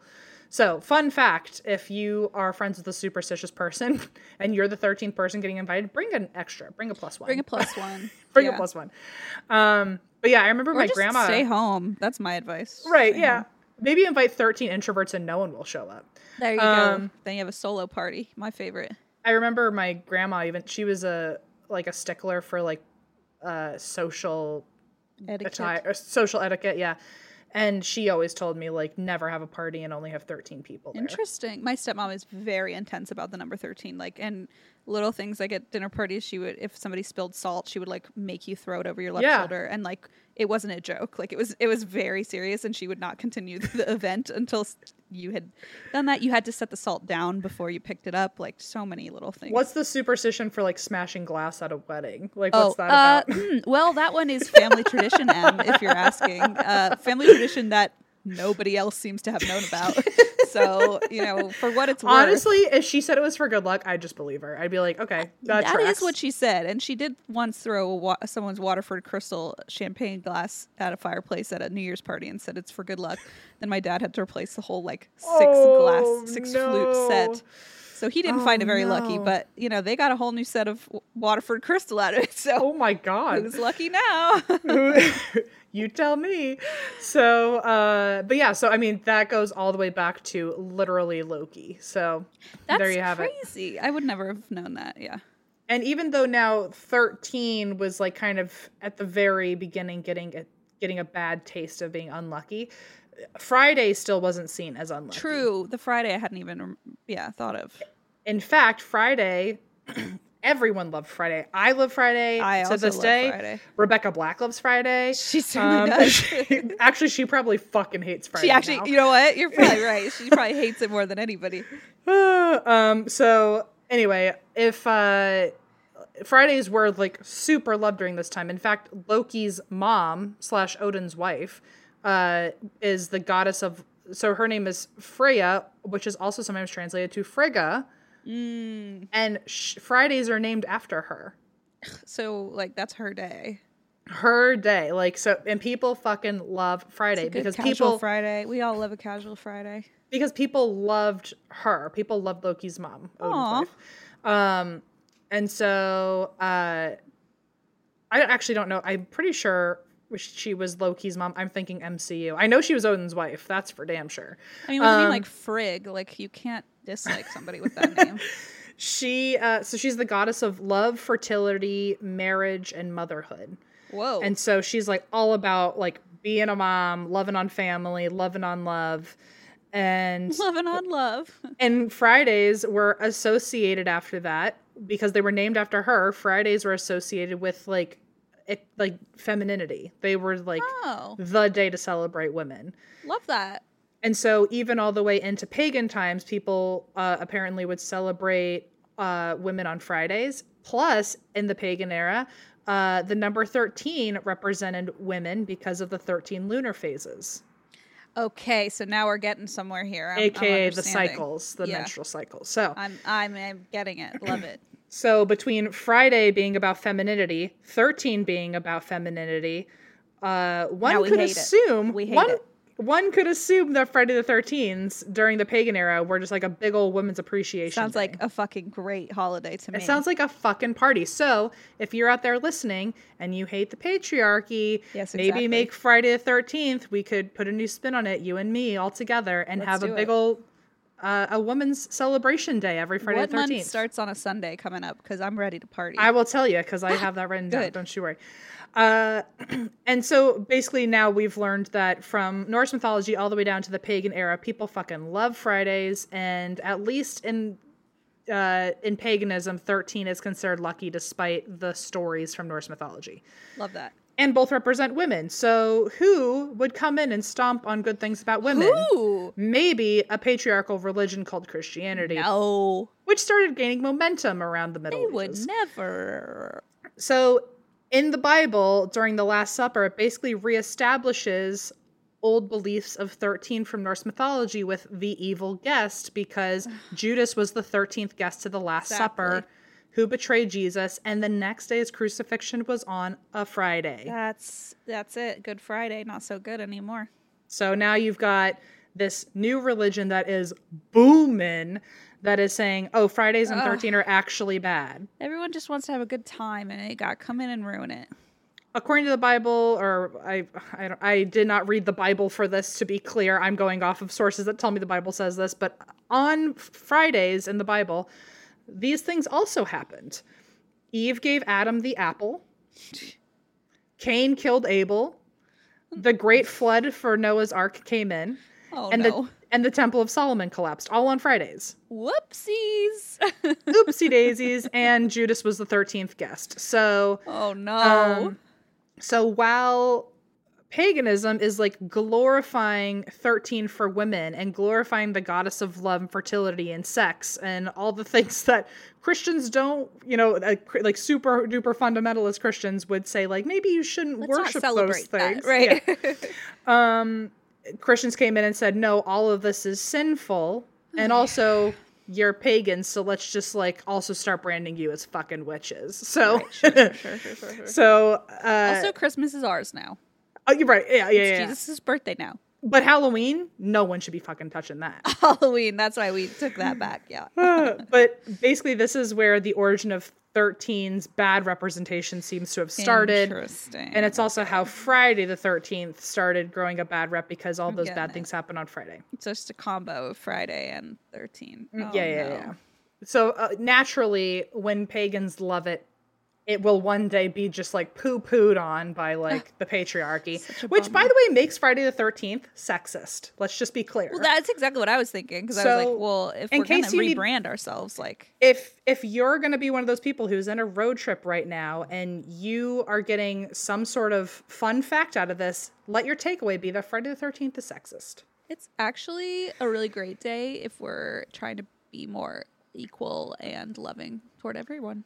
Mm-hmm. So here are the the dates where Friday the Thirteenth just became more and more established as an unlucky time. So in 1307, excuse me, I burped. in 1307, on an actual Friday the Thirteenth, by the way, King Philip IV ordered his men to arrest and imprison the Knights Templar, who Oh, also ended up later. Many of them ended up being executed. So this became this is not true, but we can thank the Da Vinci Code, um, which uh, apparently it it really got this rumor going that Friday the Thirteenth became a thing because of this 1307 Knights of Templar raid. okay. Because of the Da Vinci Code in 2003, we think that that's where Friday the 13th came from. Not true. Here to squash the record, but it is it did happen to happen on a Friday the 13th, and a lot of those people did get arrested and were later killed. But I I, think in the Da Vinci Code it says something like on a Friday the 13th, everyone was murdered, which like is not true. I definitely read that book, but it's been a long time. Well, fun fact, it did happen on a Friday the 13th that people got arrested, but it's not as bad as I guess the Da Vinci Code made it out to I be. see. nor was that nor was that the first like bad Friday the 13th and where all the origins come from. Gotcha. It like completely negates Loki, let's put it that way. Oh, So-. So then in the 1390s, Geoffrey Chaucer wrote the Canterbury Tales. Yeah. And in there mentions that Friday is, quote, a day of misfortune. So Ooh. it's just perpetuating that Friday is not a good time. Um, at the same time uh, that the Canterbury Tales came out, a bunch of prominent figures actually started like dismissing Fridays and saying they didn't like Fridays, but they would never say why. And Chaucer probably influenced them, I'm guessing.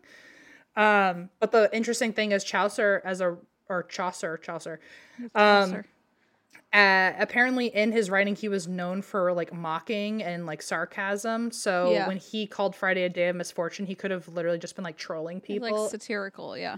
and he ended up convincing people that Friday See, was a uh, bad day. It's a lot of power these folks wield. I know. So now we're really time traveling all the way to 1592. Okay. And there's a playwright who wrote the idiom Friday face in his story, implying that someone looked upset and, quote, gloomy. oh, interesting. So apparently, if you've got a Friday face, you look gloomy. So I don't know what happened in between the 1390s and the 1590s Yeah, for Friday to like get this rep, but I love a like, good Friday face. Uh, my Friday I've got face. a when I- happy Friday face. I'm I am gloomy on Fridays, but it's because I'm ready to take a big nap. right, So- right.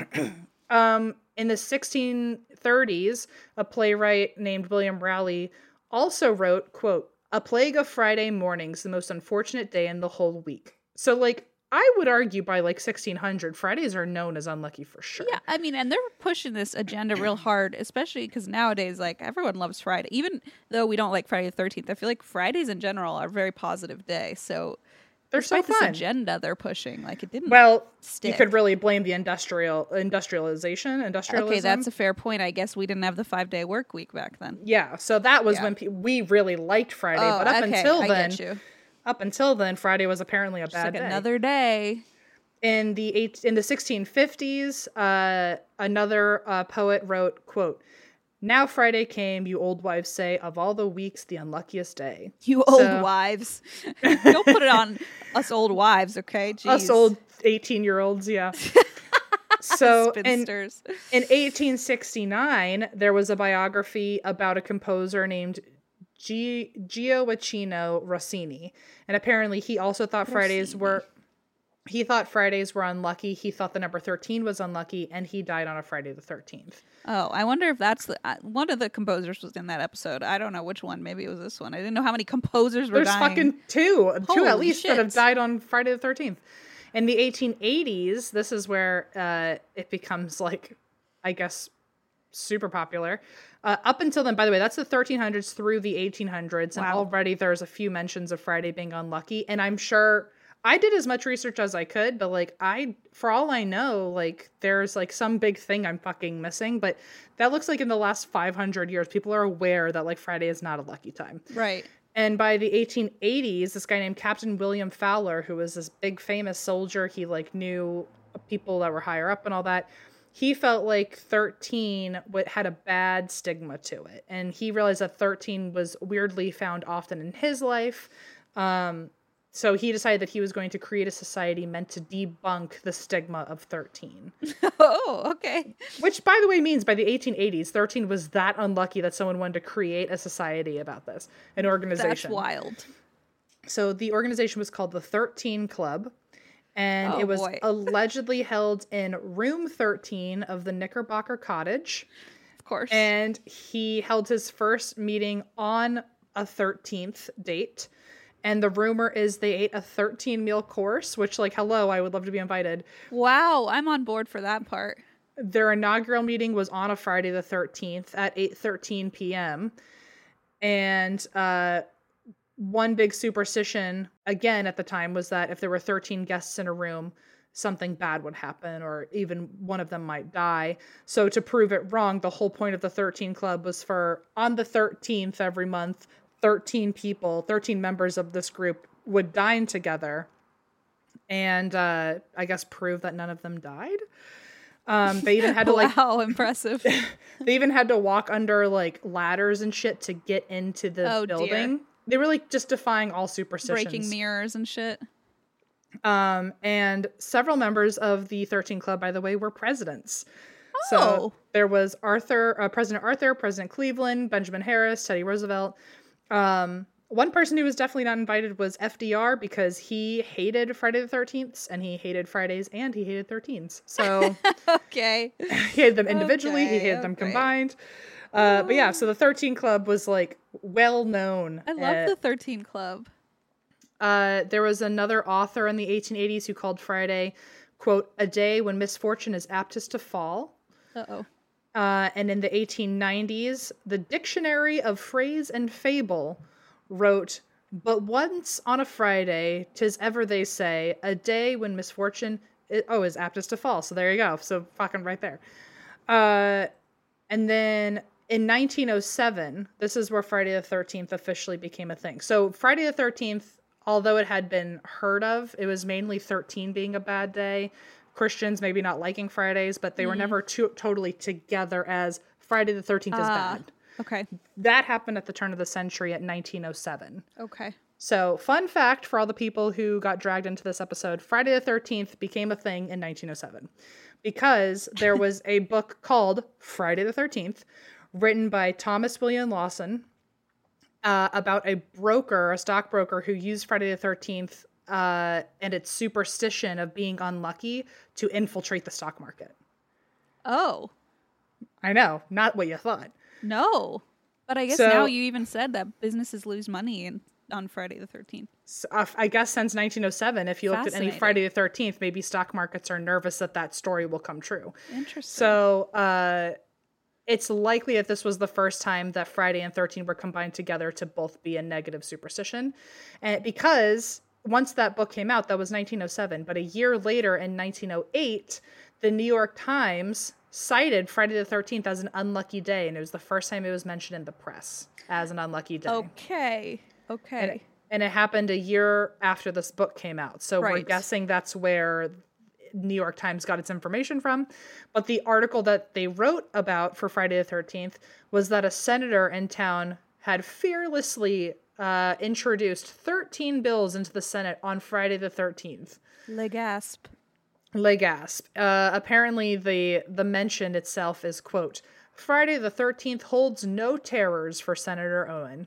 So What a that- brave man. what a brave man. So it's definitely implied there. And after that, the New York Times, I guess, is the first ones to really spread it. And then we all ran with it. And then we all ran with it. And a f- a- from 1908, when that article came out, I guess the it just kind of grew on its own, and it officially solidified in only the 1980s. Do you to guess Really? why? The movie. the movie. So officially, Oh, you Friday the the movie, Thirteenth. What are you doing on September? Or wait, what is it? What are you doing What on have the you? seventeenth? You want to go on a date Friday the seventeenth or something? So Do you want to uh, record that day, or are you out of town again? That's my that's my question. Um, so officially, it became a bad day of Friday the Thirteenth when in the 1980s the horror franchise Friday the Thirteenth came. I out. mean, it makes sense. That's pretty pretty out, pretty strong messaging. and call back to earlier when um, Continental Airlines said that they never experienced a, pri- a price drop in flights. Maybe that was like not. That was maybe that was before the Oh, movie sure. came out. I see what you're saying. Yeah, yeah, yeah.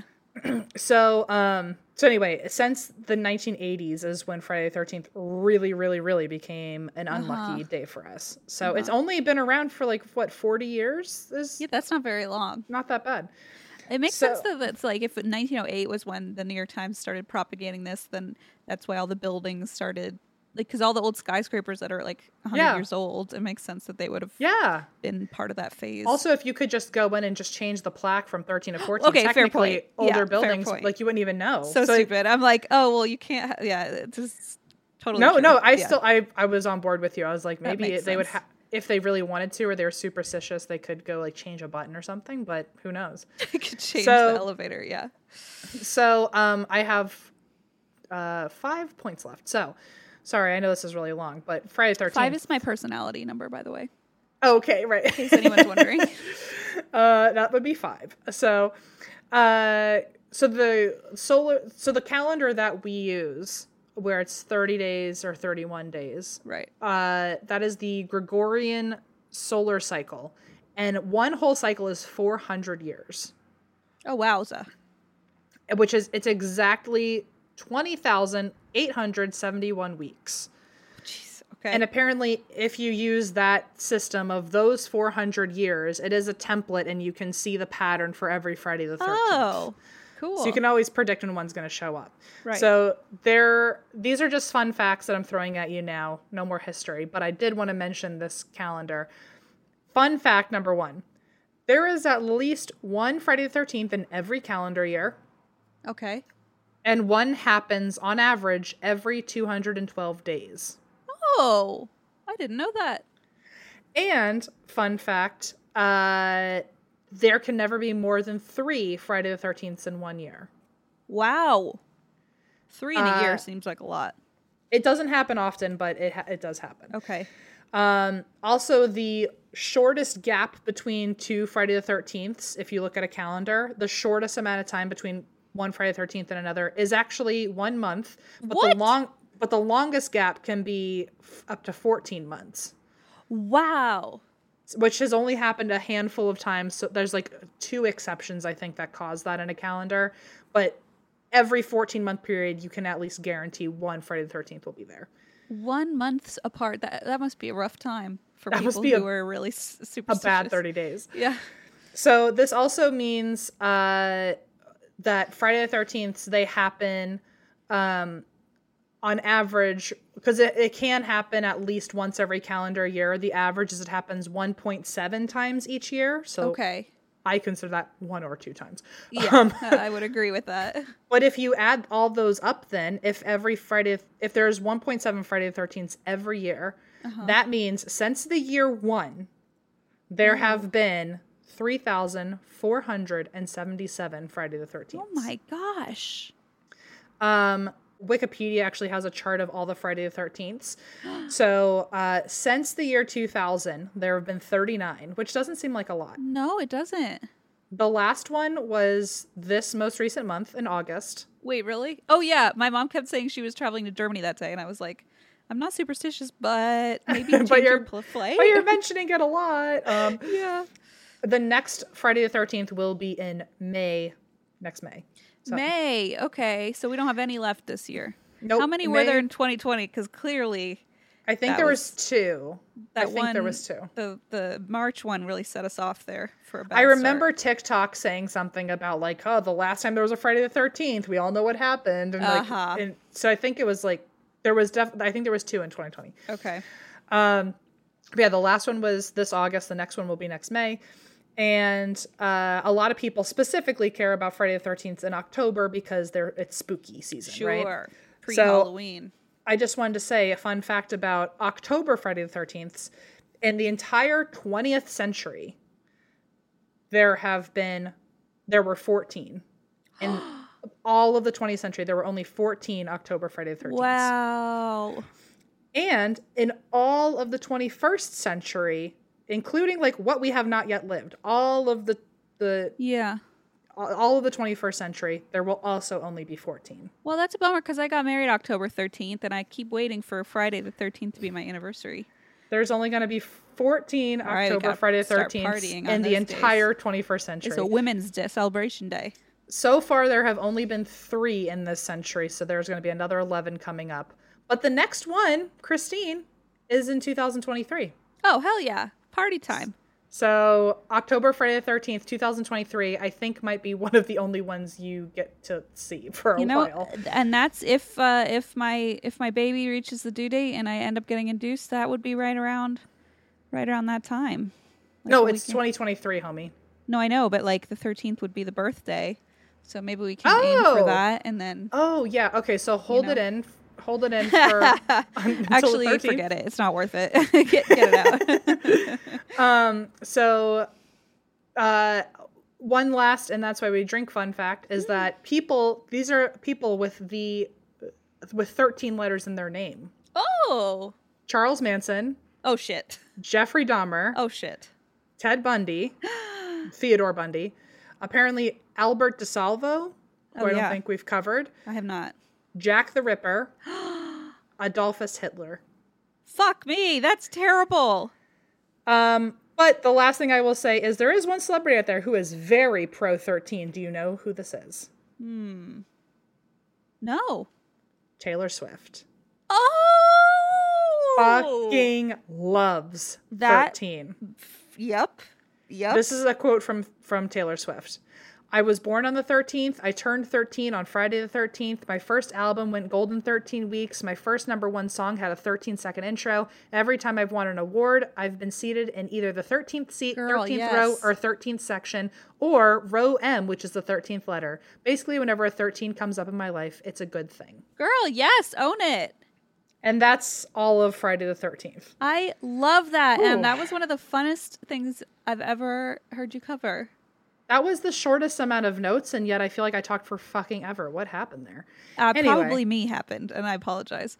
But wow, what a fucking roller coaster. I I tried my best. I did I did as much research as my brain could. I thought so- I had some fun facts in my head, and I clearly I didn't know like ninety nine percent of that, so I learned a lot. Yay! Wow, Em, that was fun. I feel like I need to call my stepmom because she's one of those people who does not leave the house on Friday. Like she takes it very seriously. Ooh, we'll Um, see if she's she's had any hospital of- visits anyway, because I will, and also around. she doesn't come to my house now because I have a black cat. Oh, hey, that's one way to keep superstitious people away. I Seriously, guess. growing up at my mom's house, we had black cats, and she wouldn't drive up the driveway. She would make us walk up. Which is wild because uh, just personal preference, but black cats are my fucking I favorite. love black cats. I mean, I literally set out to get one last Halloween because little moonshine entered my life. Sweet, so My sweet. sweet I had a black cat growing up, so I just have a personal Aw. personal love for him. Eva has a black cat. I have a black cat. I love black cats. Also, I to be fair, I haven't met Moonshine, so I can't say anything yet. But Eva's cat Shadow, I have a really warm spot I for. love Shadow. Last time I saw. Shadow, what did I what did I bring to eat? Oh, I had a tiramisu. and I, and I did, did a little dunk of the finger, and I just booped him right in the little nose, and we had some. Tiramisu together. I really love Precious. Shadow.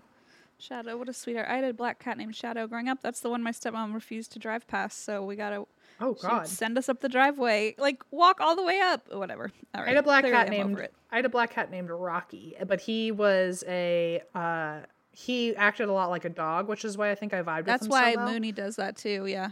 Yeah. Anyway, there you have it. We love black cats in, at Precious. this place. We do. Um I love when I got a black cat and everyone sent pictures of their black cats and I was like, Oh, there's so many. Are Um, aren't black cats? Do they have the same issue as uh, like black labs, where like they don't get adopted very often? There, that I've heard that. I googled that when I was adopting Mooney, and I've heard that, especially because it was Halloween time, and I heard that people kind of avoid black cats around that time, which makes me sad. That's sad. I know, I know. What's that about? People do that with black labs. I think so. I thought it was just black cats, but that, Maybe it's just black cats. I, I don't know. It feels like there's some underlying issues there. Sounds like I always thought it was black cats because of the bad luck thing, but Oh, I'm pretty sure black labs also get it because they like literally because they don't photograph well or something. like in like Instagram people. well, because everyone called Mooney a void cat, because like black cats they call void cats because they're hard to.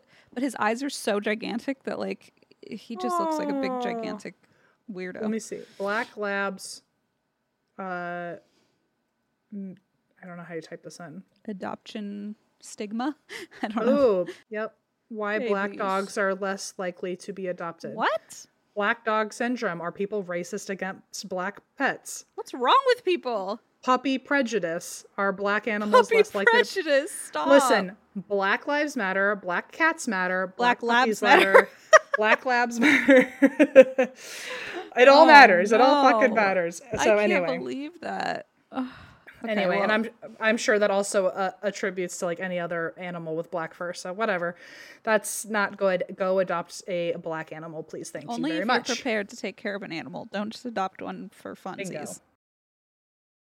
Blaze and I just went to a New Year's wedding, and we have one coming up next weekend. Not a New Year's wedding, but another friend's wedding.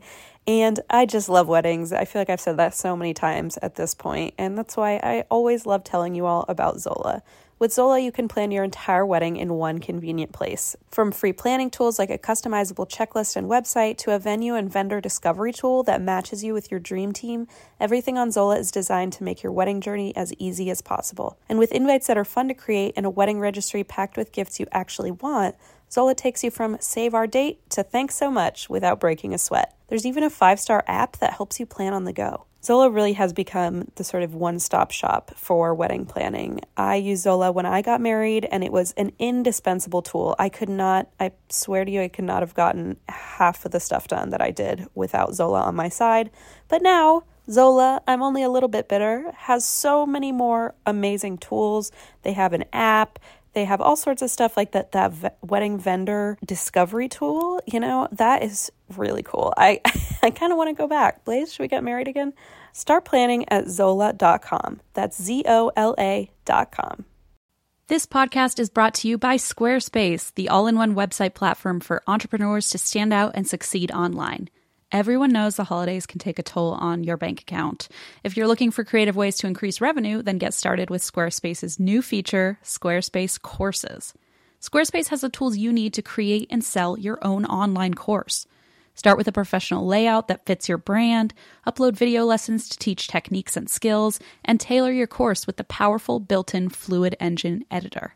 With Squarespace courses, you can create engaging content your audience will love, then simply add a paywall and set the price. Plus, you can charge a one time fee or sell subscriptions. Turn your creativity into income with Squarespace courses. Head to squarespace.com for a free trial, and when you're ready to launch, go to www.squarespace.com/drink to save 10% off your first purchase of a website or domain. Hello, everybody. Uh, P break is over, and I'm doing part two of Scott and Laci Peterson. Right. Okay. Wait. Hold on. Where were we? I, I don't. I thank time? God I marked it because I was like, I would never have remembered where I was. I feel like it was all just a big blur. Um, yeah. So the last thing apparently that we talked about was that um, the police told Laci's family. Do you remember the story? I Yes, feel like yes, I don't yes, want to just like dump this. on you No, no, without no, no. remind refresher. We're in the um, clear. We probably should have done this closer to the, the last one, but oh well, we didn't plan. I didn't plan for a part two, but um, so basically they had the photo of Amber Frey, who was the the quote unquote mistress, the other Mhm. woman in the in the case who came forward. And the National Enquirer had a photo they were going to print, and so the police were like, "Shit, we got to tell Laci's family before they find out from Mm. the media."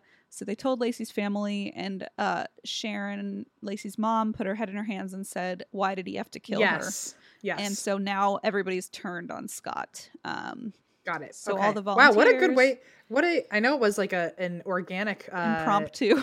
an impromptu like ending the story there, but like what a cliffhanger. it was really like I, I hit that bullet and went, wow, well, I mean, I have like exactly halfway through the story, so God. Okay, Why well, not? I'm ready. Let's go.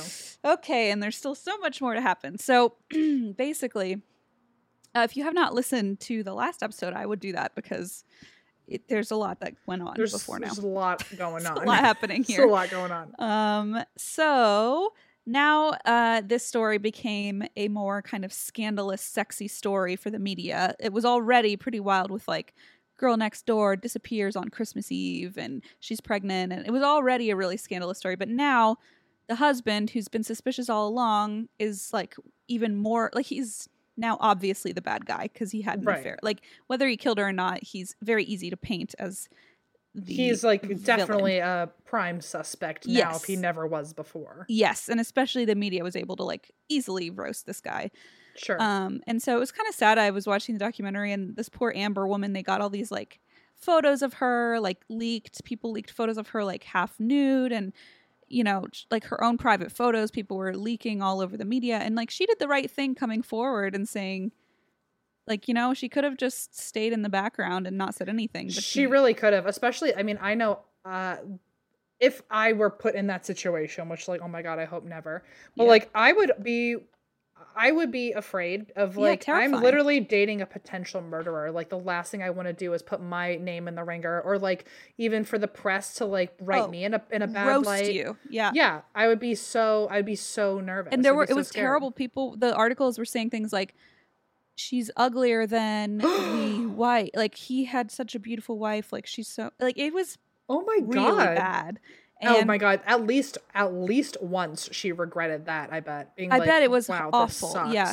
because because even when she did the press conference like she talks about it now and she says like she was having a full-on legitimate panic attack on the way up before the press even knew who she was and in the actual press uh, conference you can see like she's like shaking i mean she can barely like speak it's terrifying um oh my god! to be like one day just at home on christmas and then the next day you're like addressing the international news um Mm. so, anyway, that's where we are. Scandalous story.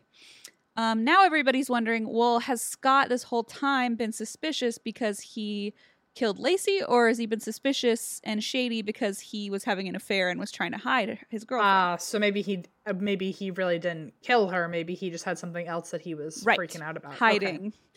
And my question is, well, maybe both. I don't know. Just Yeah. a thought. You could be doing both. Uh, It's like but- that. What's that? Tostitos little girl. Yeah, or not no los Tostitos. dos? Like, yeah, the the tortillas, right? Or what is it? something. All Yeah. I know is every time I'm stuck between two good options, I go por qué no los dos? Oh. I don't know. Excellentante. Excellentante. What an can't get over it. excellentante idea. I just love that you live in LA of all places and your head goes excellentante all day long.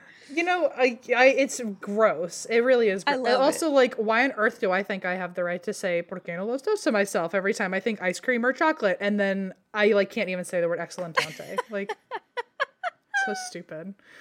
I love it.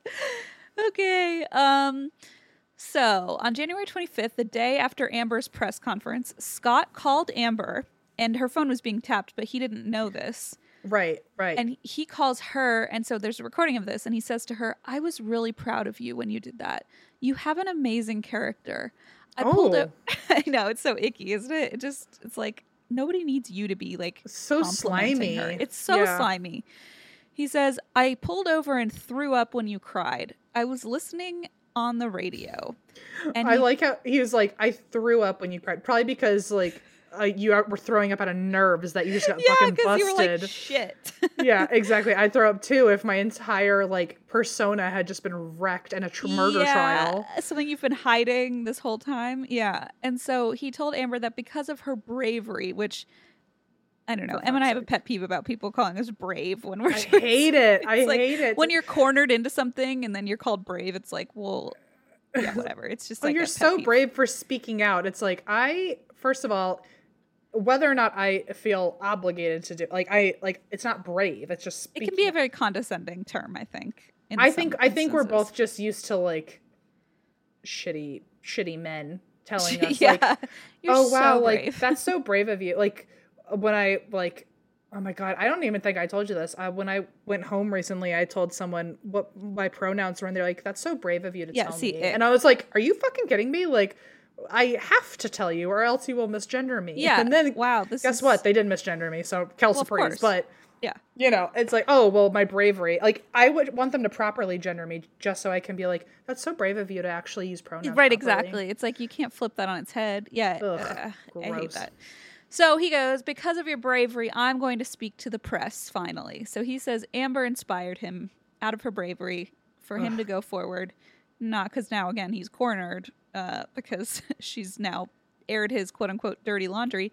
Right, right. and by the way, like I don't. I hope that our like tangent, like we're not discrediting that she actually is brave as shit No, to no, have no, done not this. at all. But No, it's no. just like his gross use of the word bravery. yeah, is it's what we like don't this like. isn't about you, guy. I mean, it is in a twisted way, but it's because you fucked up. Like the reason Right. this is even happening is because you put her in this position. Yes. So to call her brave for coming forward, it's like you literally lied to her and told her you didn't have a wife. hmm She's not. Just she's in this position because of you. Just before anyone thinks that we actually like don't think she's like a no, no, no, no, no. Absolutely not. And like, there's definitely a nuance of the word brave. I'm saying, you know, it's obviously in the right context. It's totally Yeah. different. But Yeah, yeah, yeah. um, I think in this context of Scott being like, "You're so brave," it's like you literally created this whole fucking mess. Like you know, this is your fault. this like is your fault. Like, fuck off. Yeah. Anyway, this just pisses me off. So, um, he says, "I'm going to talk to the media now because of your bravery," and his lawyer is like, "Don't do that, idiot. Right. Don't." uh, his lawyer literally says, "You are going to be eaten alive." But Scott says, "No, I'm going on Good Morning America with Diane Sawyer." And I, oh right, okay. I'm sure he. Okay. Well, good luck. Good luck. Um, so brave of you. Uh, so late January 2003, Scott did a Good Morning America interview with Diane Sawyer. Did not go well. Uh, No? Understatement of the century. Yep. Uh, surprise, surprise. Kel surprise, as we say. praise. Uh, for starters, he outright lied to Diane Sawyer, and he told her that he had told police about his affair the day Lacey went missing, which is like, Oh no. no, bud. So you're gonna I'm so, like you don't just go up to Diane Sawyer prepared to defend yourself by lying when she has facts. by like, making what up are an, you a about? fully fully factual thing that's art and so of course he's like yes i they knew already which now you look even more guilty because you're clearly bullshitting so he mm. says oh yeah yeah the police knew from day one and this was a flat out lie because when Al Brocchini asked how their marriage was, he said it was absolutely fine. They had no issues whatsoever, he and Laci. Then he told Diane Sawyer that Laci also knew about his affair with Amber. And Okay. when she was like, Oh, so you told her? And he was like, Yeah, we talked about it right before Christmas. And she said, Well, how did it go? And he said, Oh, she was fine with it. She said you do you, baby. Bullshit. Yeah, she's eight months pregnant. And she's like, Oh, yeah, that's fine. You know, uh, what are you talking about? also, if it was fine, like you would have actually fucking mentioned it before. Like Yep, like, just- exactly. If this was an open, and you wouldn't have had to lie to your girlfriend that you didn't even have a wife to begin with. I mean, all of this is so shady. I have So- a hunch when he got called out, uh, he then like thought later, is like, wow, Diane Sawyer's such a bitch. Like, and oh, like, absolutely. okay, I was trying to be brave, and then she Yeah. ruined everything. She didn't even tell me I was being brave for doing this. So like, she's like a double bitch. What like, you know, Yeah, Okay. absolutely. Um, I'll tell you, Scott, you're being brave. Um, does that make you feel better? Maybe. So he tells Diane Sawyer, Laci knew all about it. She was okay with it, and he, she was like, "Okay, so what happened when you told her?" And he said, "Oh, there was no arguing at all." And it's like that doesn't seem very likely. It's possible. It's not very likely, especially the people who knew Laci were like, "Oh, hell no, she wouldn't have been fine with that." Yeah, I feel like let's trust the testimony of others right now, Scott. Yeah, Like, of like the average person, average eight month pregnant person in a monogamous relationship probably wouldn't be super chill on like the Hmm. week before Christmas about this. So uh, then Diane Sawyer responds and she says, "Do you really expect us to believe that an eight month pregnant woman would be fine with this?" Um, and he's like, "Yep, that's all that happened." And apparently, most damningly of all, which got blasted all over the news, is that in the interview, Scott referred to his missing wife in the past tense, saying Laci was amazing, and oh, That so like, imp- like she basically saying, confirming she's dead. in in in a lot of people's minds, it was like, "Why are you saying was? Do you know something we don't know?" Uh huh. Um, right. And you know, you can play that both ways of like, well, maybe he's just speak, coping that way. You know, who knows? But it, it didn't look good. I'll put it that way. And especially because when he said it, at least from what I gathered, the way he said it made it even sketchier because he said she was amazing, uh, is amazing, and it was like the way he corrected himself was like Oh, that's just- not a cute look. that's what I thought. It was like it wasn't just like natural. It was like he said it and then like rewound himself, and it it just seemed fishier that way. I think. Combine that with uh, what we learned last week, where he like she has just gone missing, and he's fucking obsessed with these ribs, and he's like, "Go check out these barbecue." Like he's mm-hmm. Like. juicy it is. he is having the time of his life. He seems like he's doing like totally fine, and now he's using her name in the past tense. And He's like also- Pasquale and I are at the Eiffel Tower, and it's like, no, you're at your And wife's I was gonna say- candlelight vigil. I was gonna say full blown fucking lying. And like, Mm-hmm. even if, I mean, granted, I would not know because I haven't cheated, but like, I would imagine if I cheated and the Yeah. person that I was married to and and was pregnant was dead and I was at a vigil, I don't think I could contain the lie anymore. And if my mistress called, I'd be like, look, really awkward, but I'm at my wife's fucking vigil right now. Like I wouldn't even be able to keep it up. Let alone let alone happily lie about like I think that's what uh, was like yeah. I'm at the Eiffel Tower. What are you talking with about? With Pasquale, like a made up fucking Like, person. Clearly like, throwing in that shit crazy. Clearly adding detail where it is not needed. Yeah, exactly. And and and it was so startling to like Laci's family who's over there putting every ounce of energy into trying to find Lacey and then this guy's like pretending to be at the Eiffel Tower during the vigil, refuses to speak. It just all is such a whirlwind of bad. And it- it's it's one of those things where like I don't know if he killed her. I don't know. I really don't. None of us do. But he's not a great guy. Like he's a shitty guy. Sorry. Like whether he did it or not, he's a shitty guy for all of the above that's happening right yeah, now. in terms of your average boyfriend, he's not a winner. he's not know? a great husband, I gotta Yeah. say. Like I wouldn't be thrilled. Um, and so, you know, I mean, even the way he's treating the family and just like dissing them to like be with his call his girlfriend during the vid, it's just all really shady behavior. And whether he did it or not, again, it doesn't matter at this point because he's just a shitty guy. Sorry. Mm. And and he's blatantly lying left and right without a thought, like without without even And also care. blatantly lying like at a time where like if you're innocent, Oh my like, God. you better be singing the truth. Like you're literally you got on Diane Sawyer and like you're gonna not tell the truth. just like lie. What do you think's gonna happen? That sounds like the the exact time to tell the truth, and like you're just actively not doing it. So One hundred percent. And so it, it it made him look so guilty, and you can see why. Like I can see why. Um, again, whether the facts end up supporting that or not, aside, like he's making himself look really bad, Mhm. and that's on him. I'm just saying, in my humble opinion. So maybe not so humble right now during my segment, but sometimes humble opinion. I am ho. IMHO. Okay. Okay. So, uh, blah, blah, blah. he says Laci was amazing. I mean, is amazing. And it was like, ooh, way to draw attention to that. So, not a great day for Scott. With the media already giving him a guilty verdict, he needed someone who was going to help really discover what happened to his wife. So, he hires his own private investigator. Okay. Uh, so Gary Ermoyan is a private investigator who was going to do his own research into what happened to Laci. And in Ermoyan's investigation, he spoke to the many neighbors who claim they saw Laci walking the golden retriever on La Loma the day of her disappearance. And one even commented, she looked too pregnant to be out in the cold. So now he's interviewing all the people who said, no, we saw her walking the dog because Hmm. remember that got like dismissed by the police, but it was also Right. like, but if that is true, then like that's a huge issue in the case against Scott. So, yeah, um, so he starts interviewing all the people who say they saw her, uh, and he interviewed all of them, and he pinned the location and timings of their sightings. And when he mapped o- out all these sightings, both Laci's geography and type and the timings of the sightings hypothetically checked out completely with everybody's statements. So, interviewing all these different people and mapping it out, it all fits. okay, Like if it's true. okay. So, Diana Campos, who was smoking on a hospital balcony located on the side of the park where Laci was thought to have been, saw someone matching Laci's description walking the golden retriever, Mackenzie. And she remembers two men were following who she thought was Laci. Mm.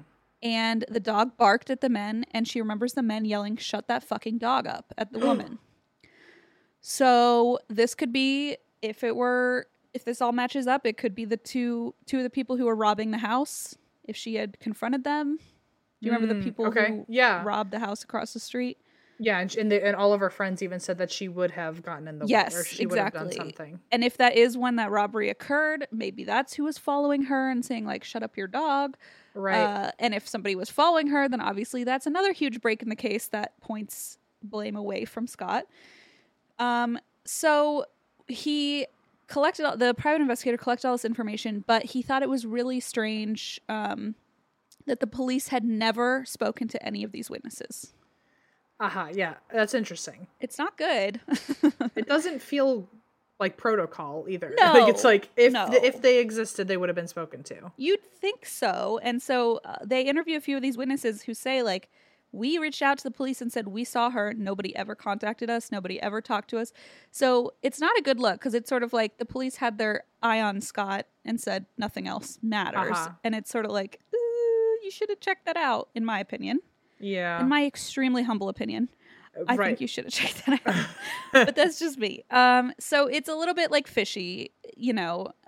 Even if you're blaming Scott, you should have followed up on these people who said, "I saw her walking down the street that day." Right. I'm a big proponent for like even if we like think we know what's going on, like dot your T's, cross Yeah. your I's.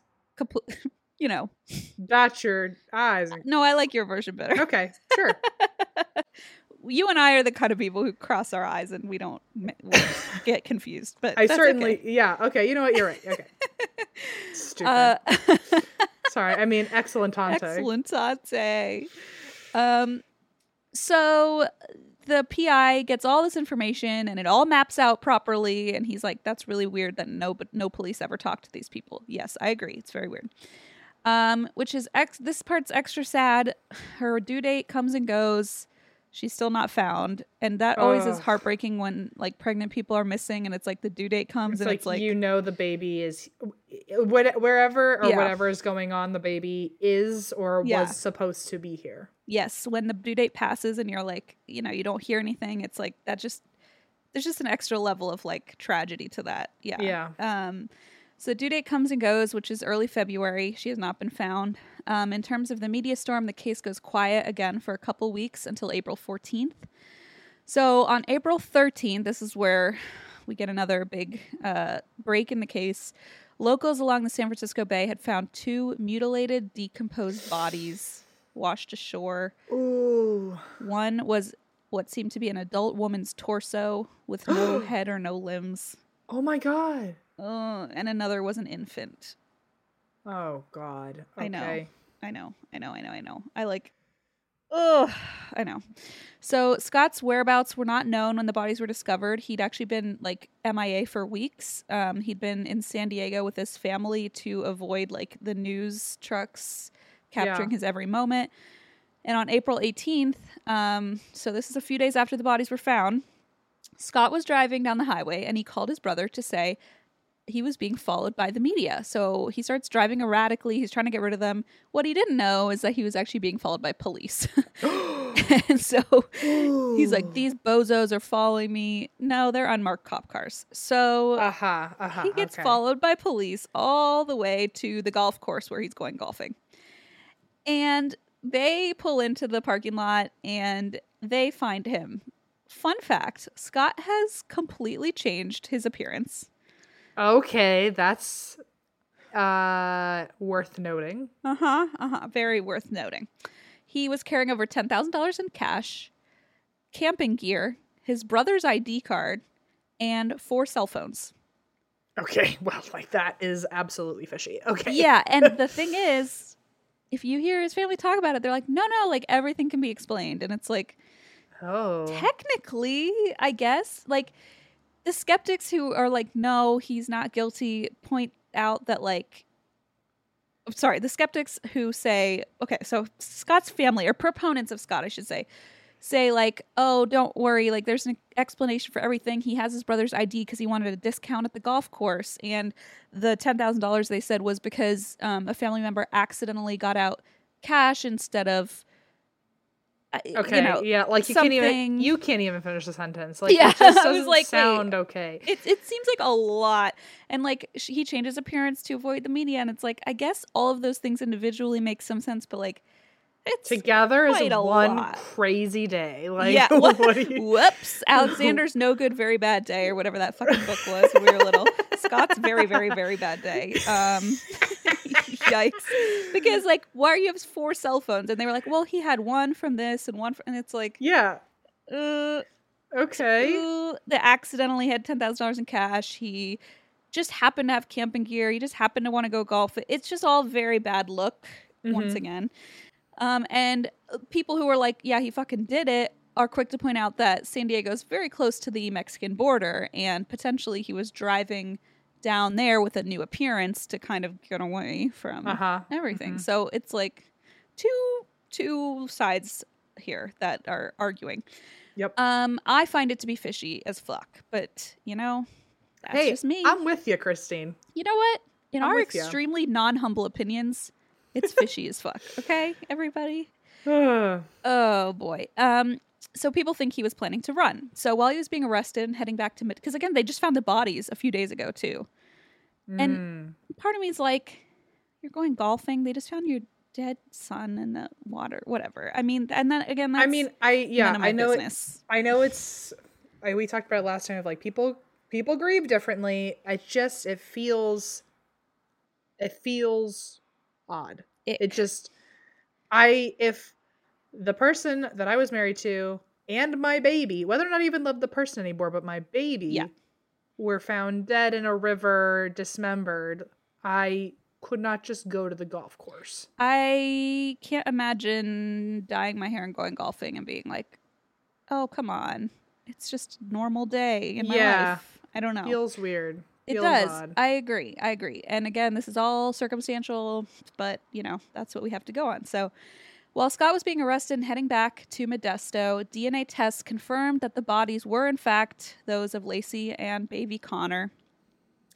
And according to Doug Maynor, who was in the car with Scott when they told him about the bodies, uh, he didn't really react. And he claims that it was because he was with the police and he didn't want to cry or show emotion in front of the police. But like learning your family has been found murdered is a hard. like you're thing. allowed to cry. Like yeah, no one's gonna be like. like we're not we're not calling you a baby right now. Yeah, Like it, it seemed like a weird excuse. Like, well, I didn't want to show emotion in front of them, and it's like, well, it's like, well, it's weirder that you're not showing emotion. it's also weird that you like right, exactly. it's And I- really weird that you're telling the cops to come over and look at your barbecue plate or play golf, but like Yeah. you won't cry. Yeah. Yep. Yep. Yep. And it's it's just doesn't feel good to me. I don't know. And I get the catch twenty two of like, oh, you cry, you're faking it. You don't cry, you're not emotional enough. Like I get that catch twenty two. I do. But to be like, no, I didn't want to show them emotion intentionally, so I pretended like I didn't care or whatever. It's just a weird angle to me. I don't know. Yeah. So wh- when the car arrived at the jail, a mob, not surprisingly, was waiting for Scott, and they all had signs that read "murderer" and things like that. Um, oh. Yeah, people were pissed. Hmm. Uh, locals were who had originally been there to help him and find Laci, and you know all these volunteers had now officially turned on him. First, there was the affair, and now there's the bodies. Sure. So, meanwhile, uh, the Peterson house itself was being surrounded by flowers from well wishers.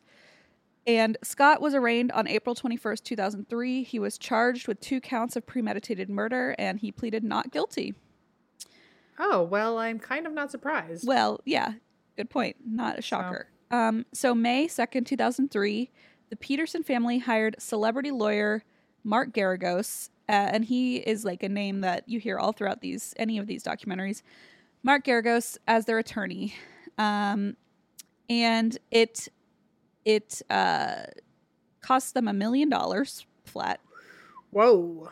And the reason that Scott's family hired Mark Geragos is because he was a celebrity lawyer who had been on Larry King every night defending Scott. Oh, like on his own without them even having paid him yet. Correct. Okay. So Nancy Grace Okay. was on Larry King going like this asshole deserves to burn basically and Mark Geragos was saying, "Well, let's think about devil's advocate sort of." Uh-huh. So uh, Scott's dad saw this and said, like, I want to hire that guy to be his lawyer because he already is defending him on air. right. We don't have to convince him of anything. yeah, he's not going to be. He has the passion that we we really correct. need. Correct. He's already on the right, quote unquote, right side. Exactly. So they hire him for a million bucks, um, and he is pretty famous. He's already really good at weathering like a media shit show. Um, he has worked with Winona Ryder, Robert Downey Jr., and Chris Oh, wow. Brown. Like Wow. Chris Brown, lawyer. I mean, I guess Yeah. good guy to get on your side if you're looking guilty uh, the media is what I have to say. Uh huh. So Mhm.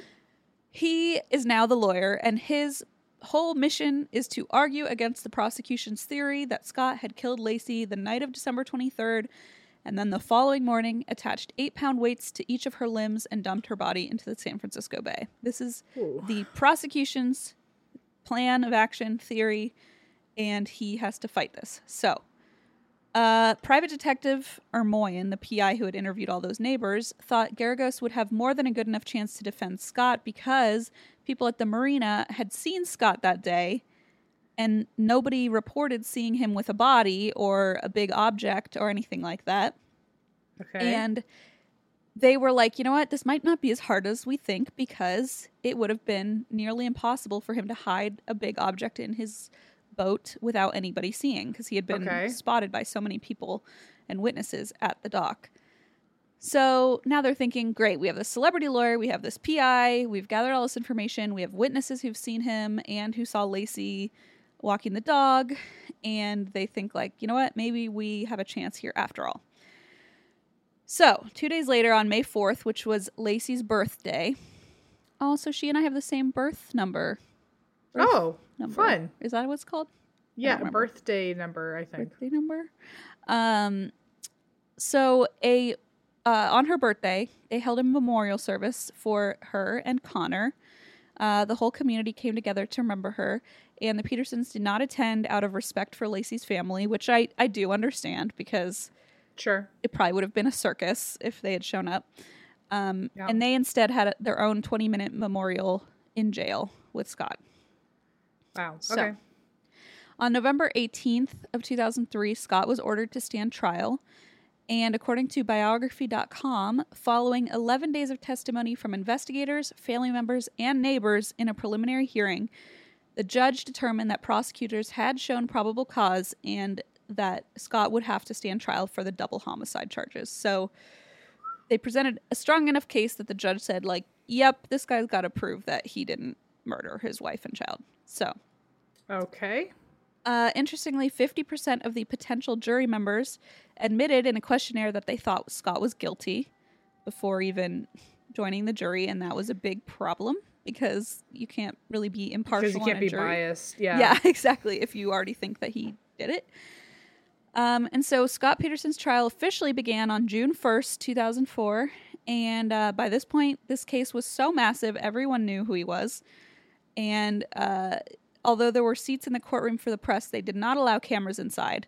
Um, but every reporter was standing outside. They had like full, you know, they had reporters inside. Like Nancy Grace was inside, and she would like report back on like what was happening, so that people had like a blow by blow of what was going on. Did we ever Um, hear? I know this is kind of far back, but you're bringing up Nancy Grace, so I'm thinking of Diane Sawyer again. But did we ever? Did she ever come back into the picture, or was that just a one-time thing? Um, it was just that one interview that like really blew his plan. like he, Okay, so it wasn't like she was as involved as Nancy Grace got. I think Nancy Grace was more thoroughly like long term involved Okay. from day one. Yeah. Cool. Um, so the Diane Sawyer thing was like a big monumental moment, but I don't think it was um like a longer lasting thing than that. Gotcha. Um, so in his opening statements, the prosecution, uh, Rick Distaso, Rick Distaso, uh, presented the theory that Scott had murdered Laci the night of the 23rd and then put her weights on her body and dumped her out of his boat the next day. Jeez.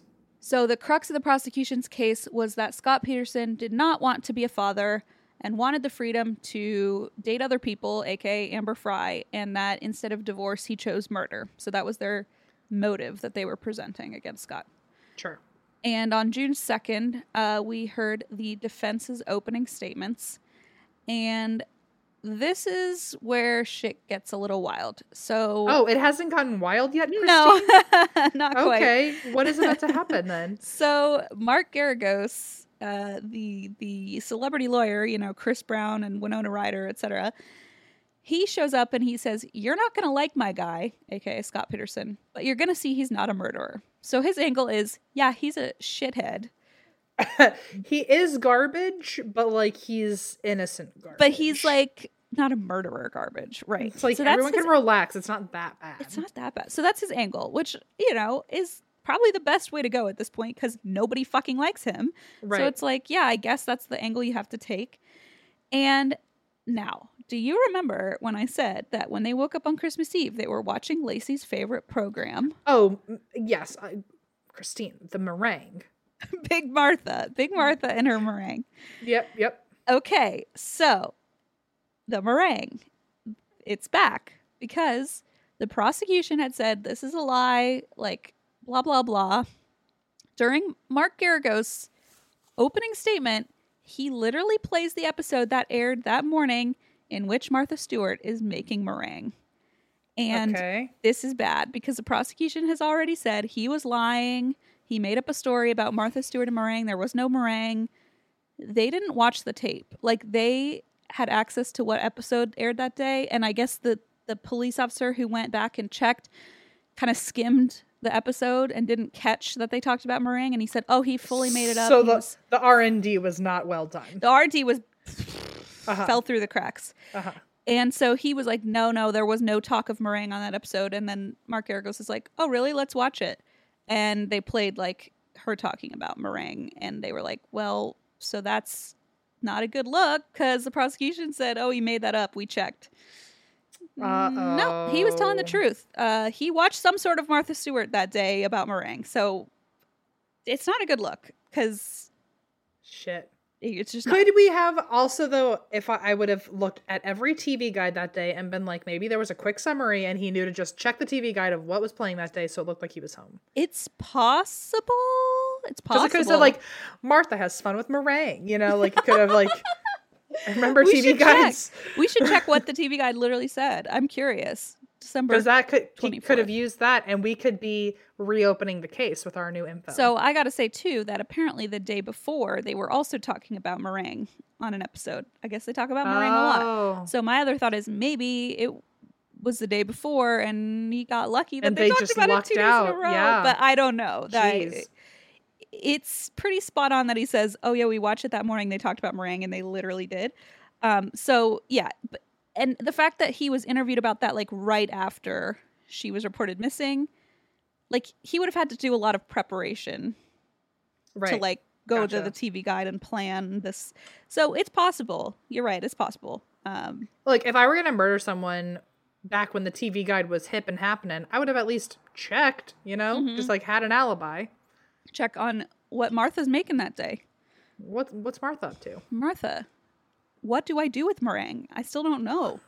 I still, yeah, that the real question in court should have been like, what did you learn about meringue that day? Yeah, what what And he would have been like, I learned that it's boring, and I, I didn't learned that. I, I, don't so don't care, but apparently it's very important to this case Right, all of a sudden. Oh, how terrible though to like whatever. I don't know. This is just getting existential in my head of like you're just watching Martha Stewart make meringue and then all of a sudden it's brought up like years later in your court case. Yep. Anyway, okay, so he says so the prosecution is like no, he fully made that up and then Mark Geragos is like interesting cuz like they did talk about meringue. Dun dun dun. So bad look police who did not do their research Yikes. and also a blow to their credibility, right? Like oh, for sure. oh, we checked, he made it up, and it's like you didn't check very clearly. it definitely makes the whole case like it should get thrown out the window. Of like, if you didn't check this, like, how do we know you? You got it right. Then it's like, well, what? Right? What else did you not pr- properly R and D? Yeah. Um, So not a good look. And uh, Geragos also lifted a huge file of evidence that had been cleared by the police. Um, his point was to show the jury that nothing had been found at the alleged crime scene. So there was there were a lot of rumors um, that like when police arrived at his house they could smell bleach and he had just like cleaned the floors. It was all made. None of that was in any of the police reports. So even though the media was going on like, yes, apparently he had just, it was all rumors. There was no evidence whatsoever that they had found at his actual house on the 24th. So the defense then pre- presented the information that on the morning of the 24th, now this is another big blow to the prosecution. Shit, what is going on over there? I know. A computer analyst reported that someone had been on the Peterson home computer on the morning of December 24th looking at women's clothing as well as umbrella stands that had sunflower patterns on them. And Laci was a huge, like, she loved sunflowers. She had a sunflower tattoo. She was like all about sunflowers. And so they proved that on the morning of the 24th, someone was on the computer at home looking up, like, sunflower accessories for the house uh, Uh-huh. and women's clothing. Although we could we could pretend he was pretending to be So, her, right? That's what I thought. And then they made the really good point of if he had done that, wouldn't he have pointed them to the computer and said, like, look, she was like this is probably a lot to explain, but if if he had been the one who planted that, like searching for women's clothing and searching to pretend it was her, wouldn't he have pointed them that way? Wouldn't they have wouldn't he have pointed the investigators that way to I say guess so. but like yeah. nobody he didn't know. So like he like couldn't have if he were to if he were doing that with the thought With that like they would check the computers, wouldn't he have said like, "Oh, haven't you checked the computer?" check the computer or like yes she was on the computer you can check you know or right? like oh i saw her on the internet but like he didn't apparently know and so he didn't even know to be like check her web history um Hmm. and so this wasn't even brought up for years you know until this actual case until the prosecution hired this computer analyst to check so Okay. i was like that's a fair point i feel like if he had planted that he would have at least told somebody to check it you know what i mean Yeah, yeah. No, that makes total sense. so uh, I don't know. I'm stuck on that one. But part of me thinks, what if, what if he was? I really thought this for- was gonna be like. I really thought this was gonna be like such like a clean cut. I like- know it's so frustrating. I was so ready to just. I mean, I mean, I still have my opinion that I I don't think my, I don't think my first gut is gut instinct is wrong, Right. but it, he is making it messier. It's to- definitely not as clean cut as I guess we were led to believe. Um, And the documentaries are very nuanced, I would say. So some of them are very much like, well, he obviously fucking did it. The end. And then the Oh. one I wa- this one that I watched, the six part one, is more like, well, let's look into all the things that the police did wrong and things that could have, you know. And so I'm like, that threw a wrench into my plan. My plans, my plans. Ooh, so it's a little bit confusing. Um, so she loves sunflowers. They're like, well, somebody on the 24th was looking up sunflowers and he was at the marina. So who was it? Hmm. I don't know. Um, let's see. The prosecution also claimed that, you know, this was a part of the cover up and he had done this on purpose to cover up her murder. But then uh, why would he have not said anything? Why wouldn't he have pointed Right. them to the computer? Um, and so Geragos asked how Scott could have uh, thought how people could think he had murdered her, bring her body into the car in broad daylight, check into the marina, which he had a receipt for, and have enough time to clean up the crime scene and dump the body with no one seeing.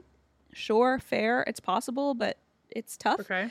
Um, and everything that the prosecution basically brought up, the defense was like, bang, bang, boom, we have a counter to that. Got it. Got it. Got it. So the defense was like kicking ass, in other words. Uh, and it's not a good look, again, for the millionth time. And in a huge turning point, this is when the prosecution takes back the power here, when Oh. Amanda Frey takes the stand. Aha. Okay. Got it.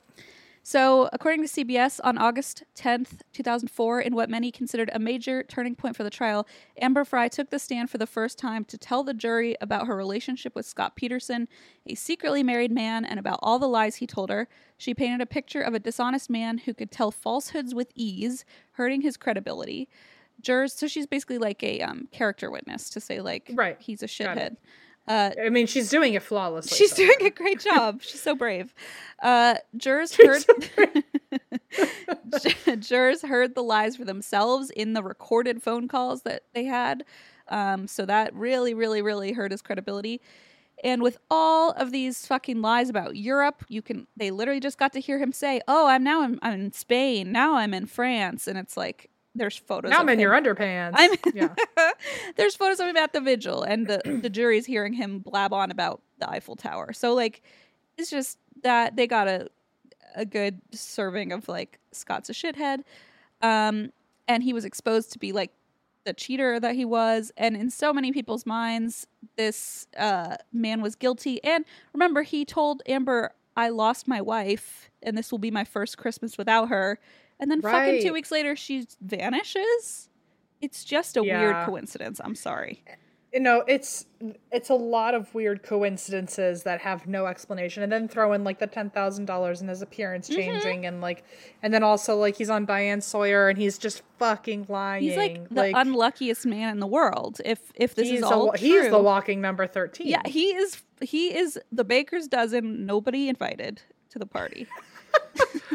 he is the baker's dozen that nobody wanted at the pastry shop That's right. That's how you got to finish that one And it's hard to believe that you would not want that thirteenth donut. But what if I told you? but this one has jelly in on it the floor, you know and it Yeah, was filled with jelly. That's does that? ma- We'd be the worst fucking lawyers.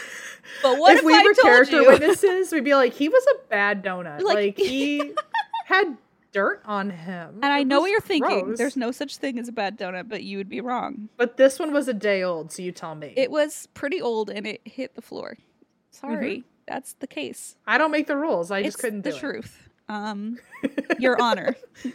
It was soggy. It was like sitting for too long and it melted. Yeah, it got a little like stale. Not good. So Yeah.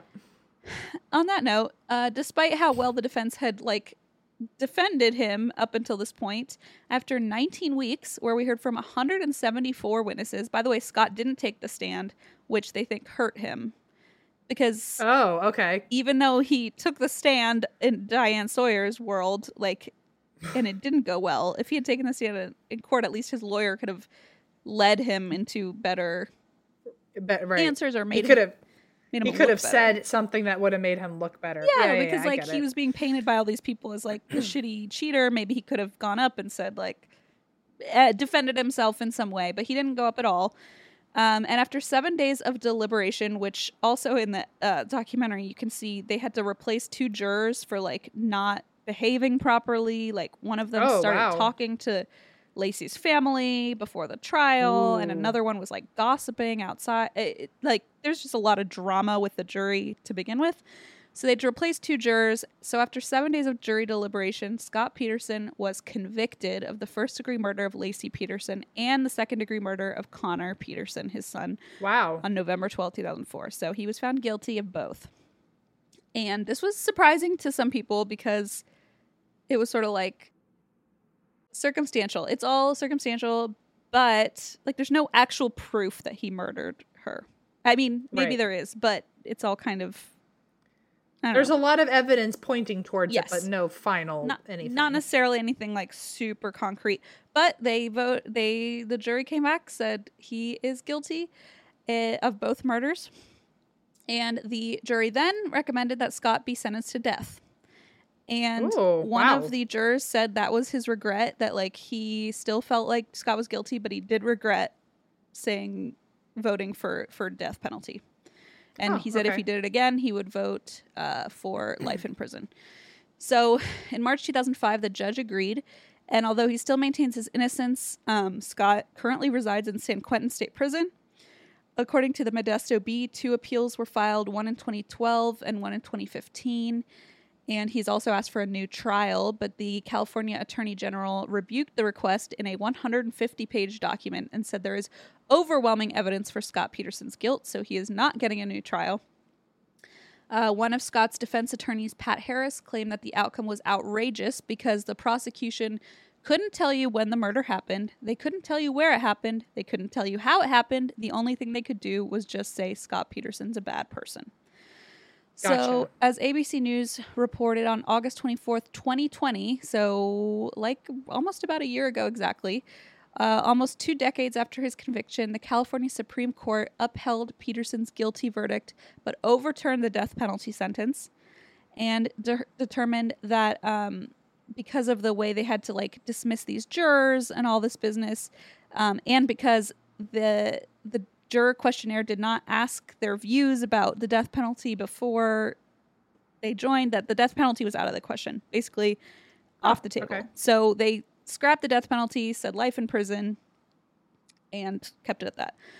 So, almost two decades after the disappearance and murder of his wife Laci Peterson and their unborn child, Conner Scott Peterson says he's still seeking justice and that his first trial was unfair. Uh, to this day, in the, the documentary, you can see Scott Peterson's sister-in-law Janey uh, maintain what she calls her war room of evidence, where she's still trying to like exonerate him, and she has people Wow. fly in that she's met online who like help build like they're trying to build a case to like get him out Like, of do they have prison. like one of those big walls? They with, like, literally the have the wall with all Oh, these shit. pins about like where Laci was spotted by witnesses and you know all this. So th- so they're trying to exonerate him. And listen, I say give it a shot if if you can. Great. Wow. You know, I don't know at this point. I don't know. I don't know. I, I know he's a shitty husband and not a great guy, but I don't know. I don't know if he killed her. I don't know. Um, yeah, that's at the very least uh, that we can say that he was not like 10 out of 10 on values. Yes, on- I, I on would say. I don't love the guy. I gotta say, Yeah. uh, I don't love him. Not a huge fan, but there's a lot of.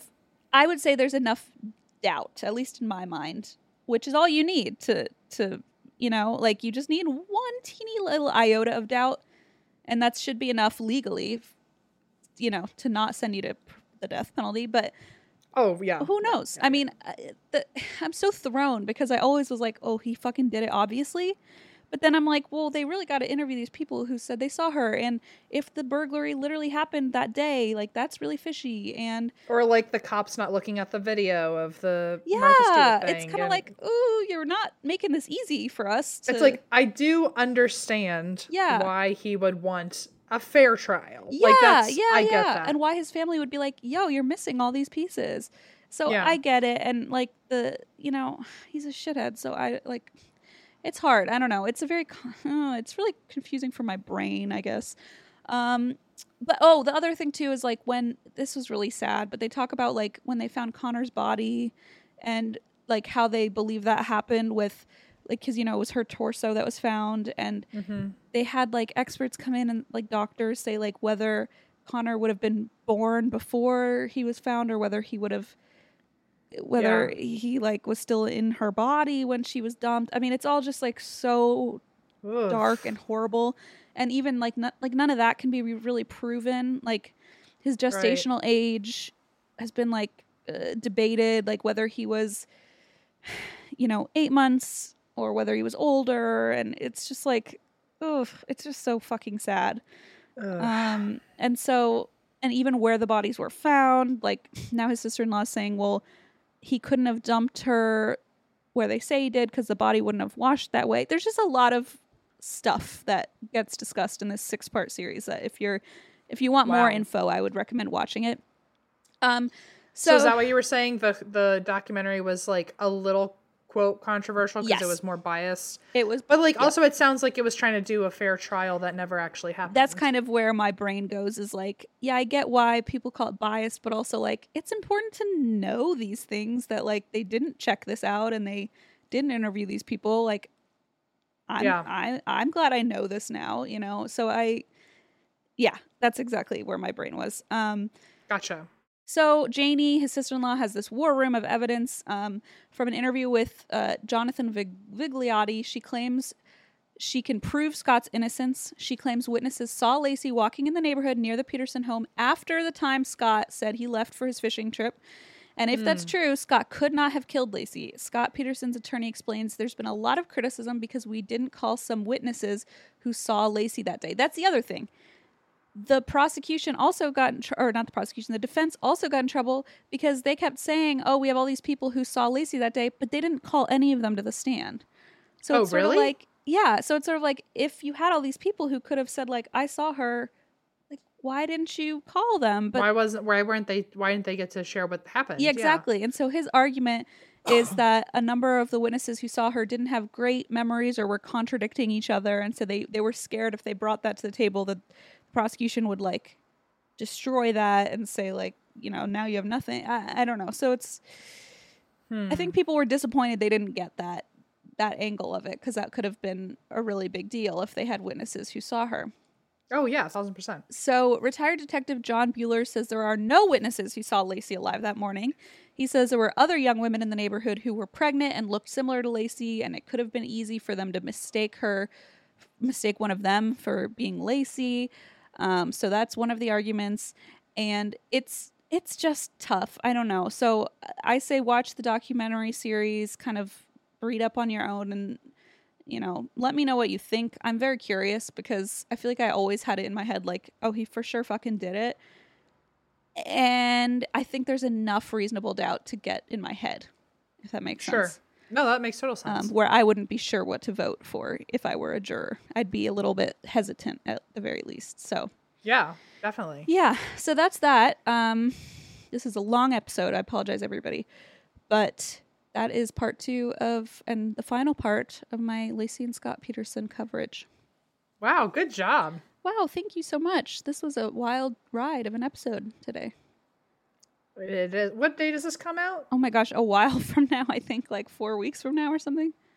Hmm. Uh, I'm trying to think where, where I would be in four weeks, but I why would I even do that to myself? I don't know the answer. it'll be, I think, October or at least the end of September.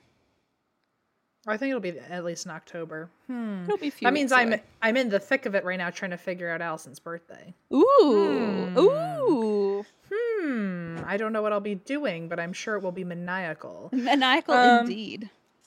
It'll be excellent, Dante. So, uh, Oh, do you have Eva any says fun facts? October third. Yeah, so October third is when this comes out. Oh my god. I is it? It's not a Wednesday though, because No, otherwise it's a it'd be the. Sunday. I know. Well, I was thinking it's October third. October third. Uh, we should wear. We should have worn pink today since it'll come out on uh on October third. Oh well. precious. Um, okay, well, I have a little. Thank you, Eva, by the way, for texting us that. Did she also write circumstantial in the chat? Because she's gonna kill me if she did, and I didn't see it. No, she didn't. Okay. Um, so do you want to know at that point if I'm still pregnant? Yikes! How big the baby will be? Yes. Um, okay, week forty would be Rocky's boxing gloves, Oh. Or I like how by week 40 it's not just like it's the size of a baby, like it's a baby size. one of my apps is like it's the size of a la- a baby lamb, and I'm like, what? so also a baby So human just a probably. baby human, right? and then, uh, according to 80s and 90s nostalgia, a Build a Bear. Fun. I like that. And I'm just So nervous I won't mention it next week and I'll forget, but just heads up next week when we record the next episode, uh, it'll be Kermit the Frog. So and that's how it. far we are into this nightmare. uh into this oh I like wait hang on Kermit the Frog is supposed to be smaller than a Build-A-Bear? no bigger. 41 will be Oh, next bigger. week. Sorry. Uh-huh. I mean, next week, like the week How many weeks October does it 3rd. show you? Because like 42. you would think Oh, so Because Kermit 42 the is like usually when you're induced if like you haven't given birth yet. So Kermit the Frog is the penultimate size of Uh-huh, your baby. Correct, correct, correct, correct, correct. What's the final So- one? A baby? So the I- final one is a Cabbage Patch Kids doll. Um, Jeez. and then according to movie and TV props, so the week of uh, the the week of Kermit is Michael Jordan's basketball and Space Jam, oh, which I guess is just a basketball, I would imagine. sounds what that sounds like. Yeah. Same like the volleyball from Castaway, like just a volleyball, I guess. the Wilson. spaghetti from Lady the Tramp Yeah. is spaghetti. Okay. well, got it. interestingly, uh, week 42 would be pizza from Teenage Mutant Ninja Turtles. So, like a 22 inch pie, which Girl. feels pretty damn big. So, Ooh. Wow. Okay. Fun. I we got a would- lot Yeah, happening over here. It's a lot of sizes growing. It can make your body stop it. That's not cool. I'm trying. Oh, well, um, that means we've only got like two weeks left of you telling me sizes of your baby. I know, and then and eventually I'll be like, it. and then later I'll be like, Christine, what's the size of your baby? And you can just like Lion King hold the baby up and be like, it's this size. It's bigger than moonshine already. Yeah.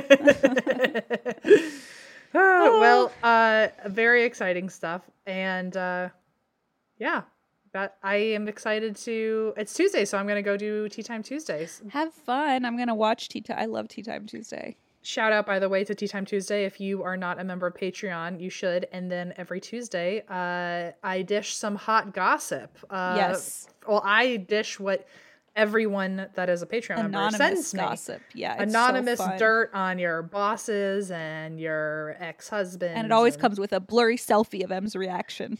Sometimes I can't handle the. I can't take the heat. I gotta get out of the kitchen. Great So stuff. I watch it every Tuesday. It's a fun time. it's a Join good me. time. And That's why we. drink?